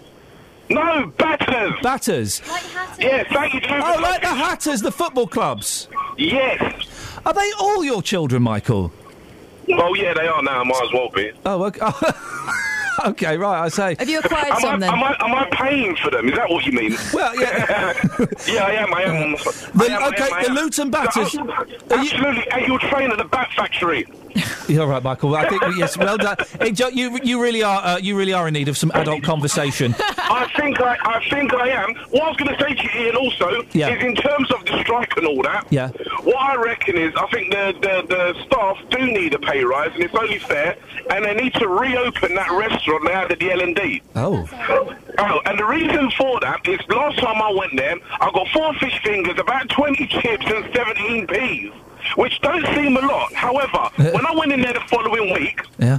they gave me three fish fingers, 14 peas, and 22 chips. So I worked out, Iain. Yeah. What they've done is they've swapped me round, and what I lost in my peas, I actually got in the chips. Mi- Fantastic. Michael, can I ask? Are you a pea counter? What is that? Someone who counts peas. Justin. That's the call of the day. That is. Oh, that's Who the call. counts peas? Who counts Michael, peas? that's it. Yeah, Michael is a pea counter. Wow. Justin, hmm. kissing in public is a no, no, no. It's beautiful. No, uh, a couple of uh, lesbians were told off and kicked out of Sainsbury's for, Yeah. for having it away in public. um, I think that that was right. They were booted out, not because they're gay, Yeah. because I don't like kissing in public. What's your beef? I don't like it. It's disgusting. It's horrible. Why is it disgusting? It's just not nice. It's lovely. It's people that love each other and they care for each other. Yeah, we'll go and do it in the bedroom, please. Okay, PDA on the streets this morning. I've been asking people, is there anything wrong with a full on snog in public? Here's what people had to say. I think they should be really getting a room, really. Um, mind you, if it's a quick peck on the cheek, it's not too bad, really. Yeah, so a peck on the cheek's absolutely fine. The use of tongues in public, whoa, get out of it. Yeah, should really be avoided. I mean, what with kids being around and whatnot, you know. So I think, yeah, it should be really be avoided. It doesn't bother me. Even if it's a full on big one. Yeah, no, it don't bother me. None of my business what they do. Do you do it yourself? No. Why don't you do it? I've just never been that way. Me and my wife get on, and but we never kiss in sort of like public, like in public places like that. Is that because you're a bloke and you don't want to be seen as a sensitive, caring, loving, romantic? You're a geezer. Yeah, that's right. Yeah, yeah. What's wrong with it? It shows that people are happy in this world. What do you think, madam? Oh, I don't speak. You don't speak? Madam, you're here with your two young children today. How would you feel if there was a couple, in for argument's sake, at a supermarket and they were having a, a full-on snog, I wouldn't mind. even in front of your children? No, I don't mind. Yeah. Yeah. Nothing wrong with it. I don't think there's anything wrong with it as long as it's your partner. It just depends. Snogging, showing passion. What's wrong with that? Brilliant. So if you were in Sainsbury's picking up your your sausages and you saw a couple having a little snog, you'd say good on you. Picking up what? Sorry. Sausages, sausages. okay, right. Um, no, I wouldn't say anything. I'm in there to pick up sausages. So what am I going to interfere with them for? You just pick up your sausages and, and move on. and move on. Sausages. Justin, excellent stuff. I'm going to move on because Sam's in Hertfordshire. Morning, Sam. Hi. Sam, you're going to tell us the uh, how much you think foreigners cost the NHS. You're going to give us the mythical figure. Go on. Right, okay. Well, I'm driving, so I can't check this out, but I'm sure I read something last week that by the government's own estimate, Yeah. um, our NH- it basically it costs our NHS two billion a year to treat foreign nationals. Uh, so actually, if, if that figure is true, then I think it's a bit of an issue, and That figure isn't you true. know, and well, That, fig- I, that figure saying, isn't true. Well, I'm saying I think I read something You last did. week which You puts did. the own government, the government's own figures at uh, estimate. You did read that, and those figures have been questioned. The, the, the figures come from Creative Research, which is a research firm that was commissioned by the Department of Health. They come up with two billion. Uh, so lots of people have been going. Hang on a second, let me look at this, uh, and it's it's probably at most. 300 million, and a lot of that money is uh, expats coming back for treatment. So it's a big gap between 300 million and 2 billion. and also, and also, of that 300 million pounds, we get a lot of it back from the countries they come from. So it's only about 190 million. Mm, I'm not convinced we get much of it back, actually. No, we do. I, I, okay, if if you know that for sure, yep. then fair enough. Yep. Okay then. Thank you, Sam. That was a ponin. A little ponin. I knew someone was going to come up with the two billion. Uh, it's an estimate. It's a, it's a wildly, but it's considered by many to be a wildly inaccurate estimate, and it's somewhere around three hundred million pounds. And a lot of those are British expats coming back. Gosh, what have you been reading? Channel Four website. Oh. Channel 4. Well, I was talking to Sam. Oh. I was reading it just. Nice of Sam to call in, though. With, Sorry? with it. it was nice of Sam to call in with the information that she heard. Yeah. She was filling us in. Scaremo- it's scaremongering. It's scaremongering by the government to say two billion pounds. It's not accurate, and that's a shame that they feel they have to do that. I'm going to have a proper look, read of this. It's actually quite interesting. Um, uh, um, uh, um, uh, uh. I thought that was coming out of your mind. Nothing comes out of my mind. Nothing comes out of my mind. It, it's all come out of somebody else's mind. They've written it down, and I just recycle it. I think we're done in it. So, would you rather lose a finger or a toe? I would rather lose uh, a finger, and it would be uh, the ring finger on my left hand. No. Thanks for asking. Travel news for beds, cards, and Bucks. BBC Three Counties Radio. Starting off with the problems on the M25, heading anti clockwise, it's closed between junction 22 for London Colney and junction 21A um, at St Albans. This is all due to an accident that happened earlier on this morning. There is a diversion in place via the Hollow Square on the A1081, the A414, and the A405. Heading clockwise on the M25, there's a lane closed on the exit slip road at junction 21 for the M1. And having a look so far at the M40, very heavy moving London between junction 4 for High Wycombe Handy Cross roundabout and junction 2 for Beaconsfield. Taking a look at the trains, disruption on Great Northern between Letchworth Garden City and Moorgate. Nicola Richards, BBC Three Counties Radio. Thank you, Nicola. Facebook.com forward slash BBC3CR. Go and have a look at uh, a picture of uh, Maisie, see if you recognise her. Have you seen her in the last couple of days? Loads of people on there saying they were out searching for her last night. Well, hopefully tomorrow we'll be able to report the good news that we found her. Let's keep our fingers crossed. Until tomorrow at 6, from us, ta ta. Local and vocal across beds, Herts, and bucks. This is BBC Three Counties Radio. Thank you, Iain. Good morning. Well, is it? Miserable out there, isn't it? Welcome to the JVS show. I'm Jonathan Vernon Smith. It's Monday. And on today's big phone in, do you understand why Sir Ian Botham didn't want to visit his father without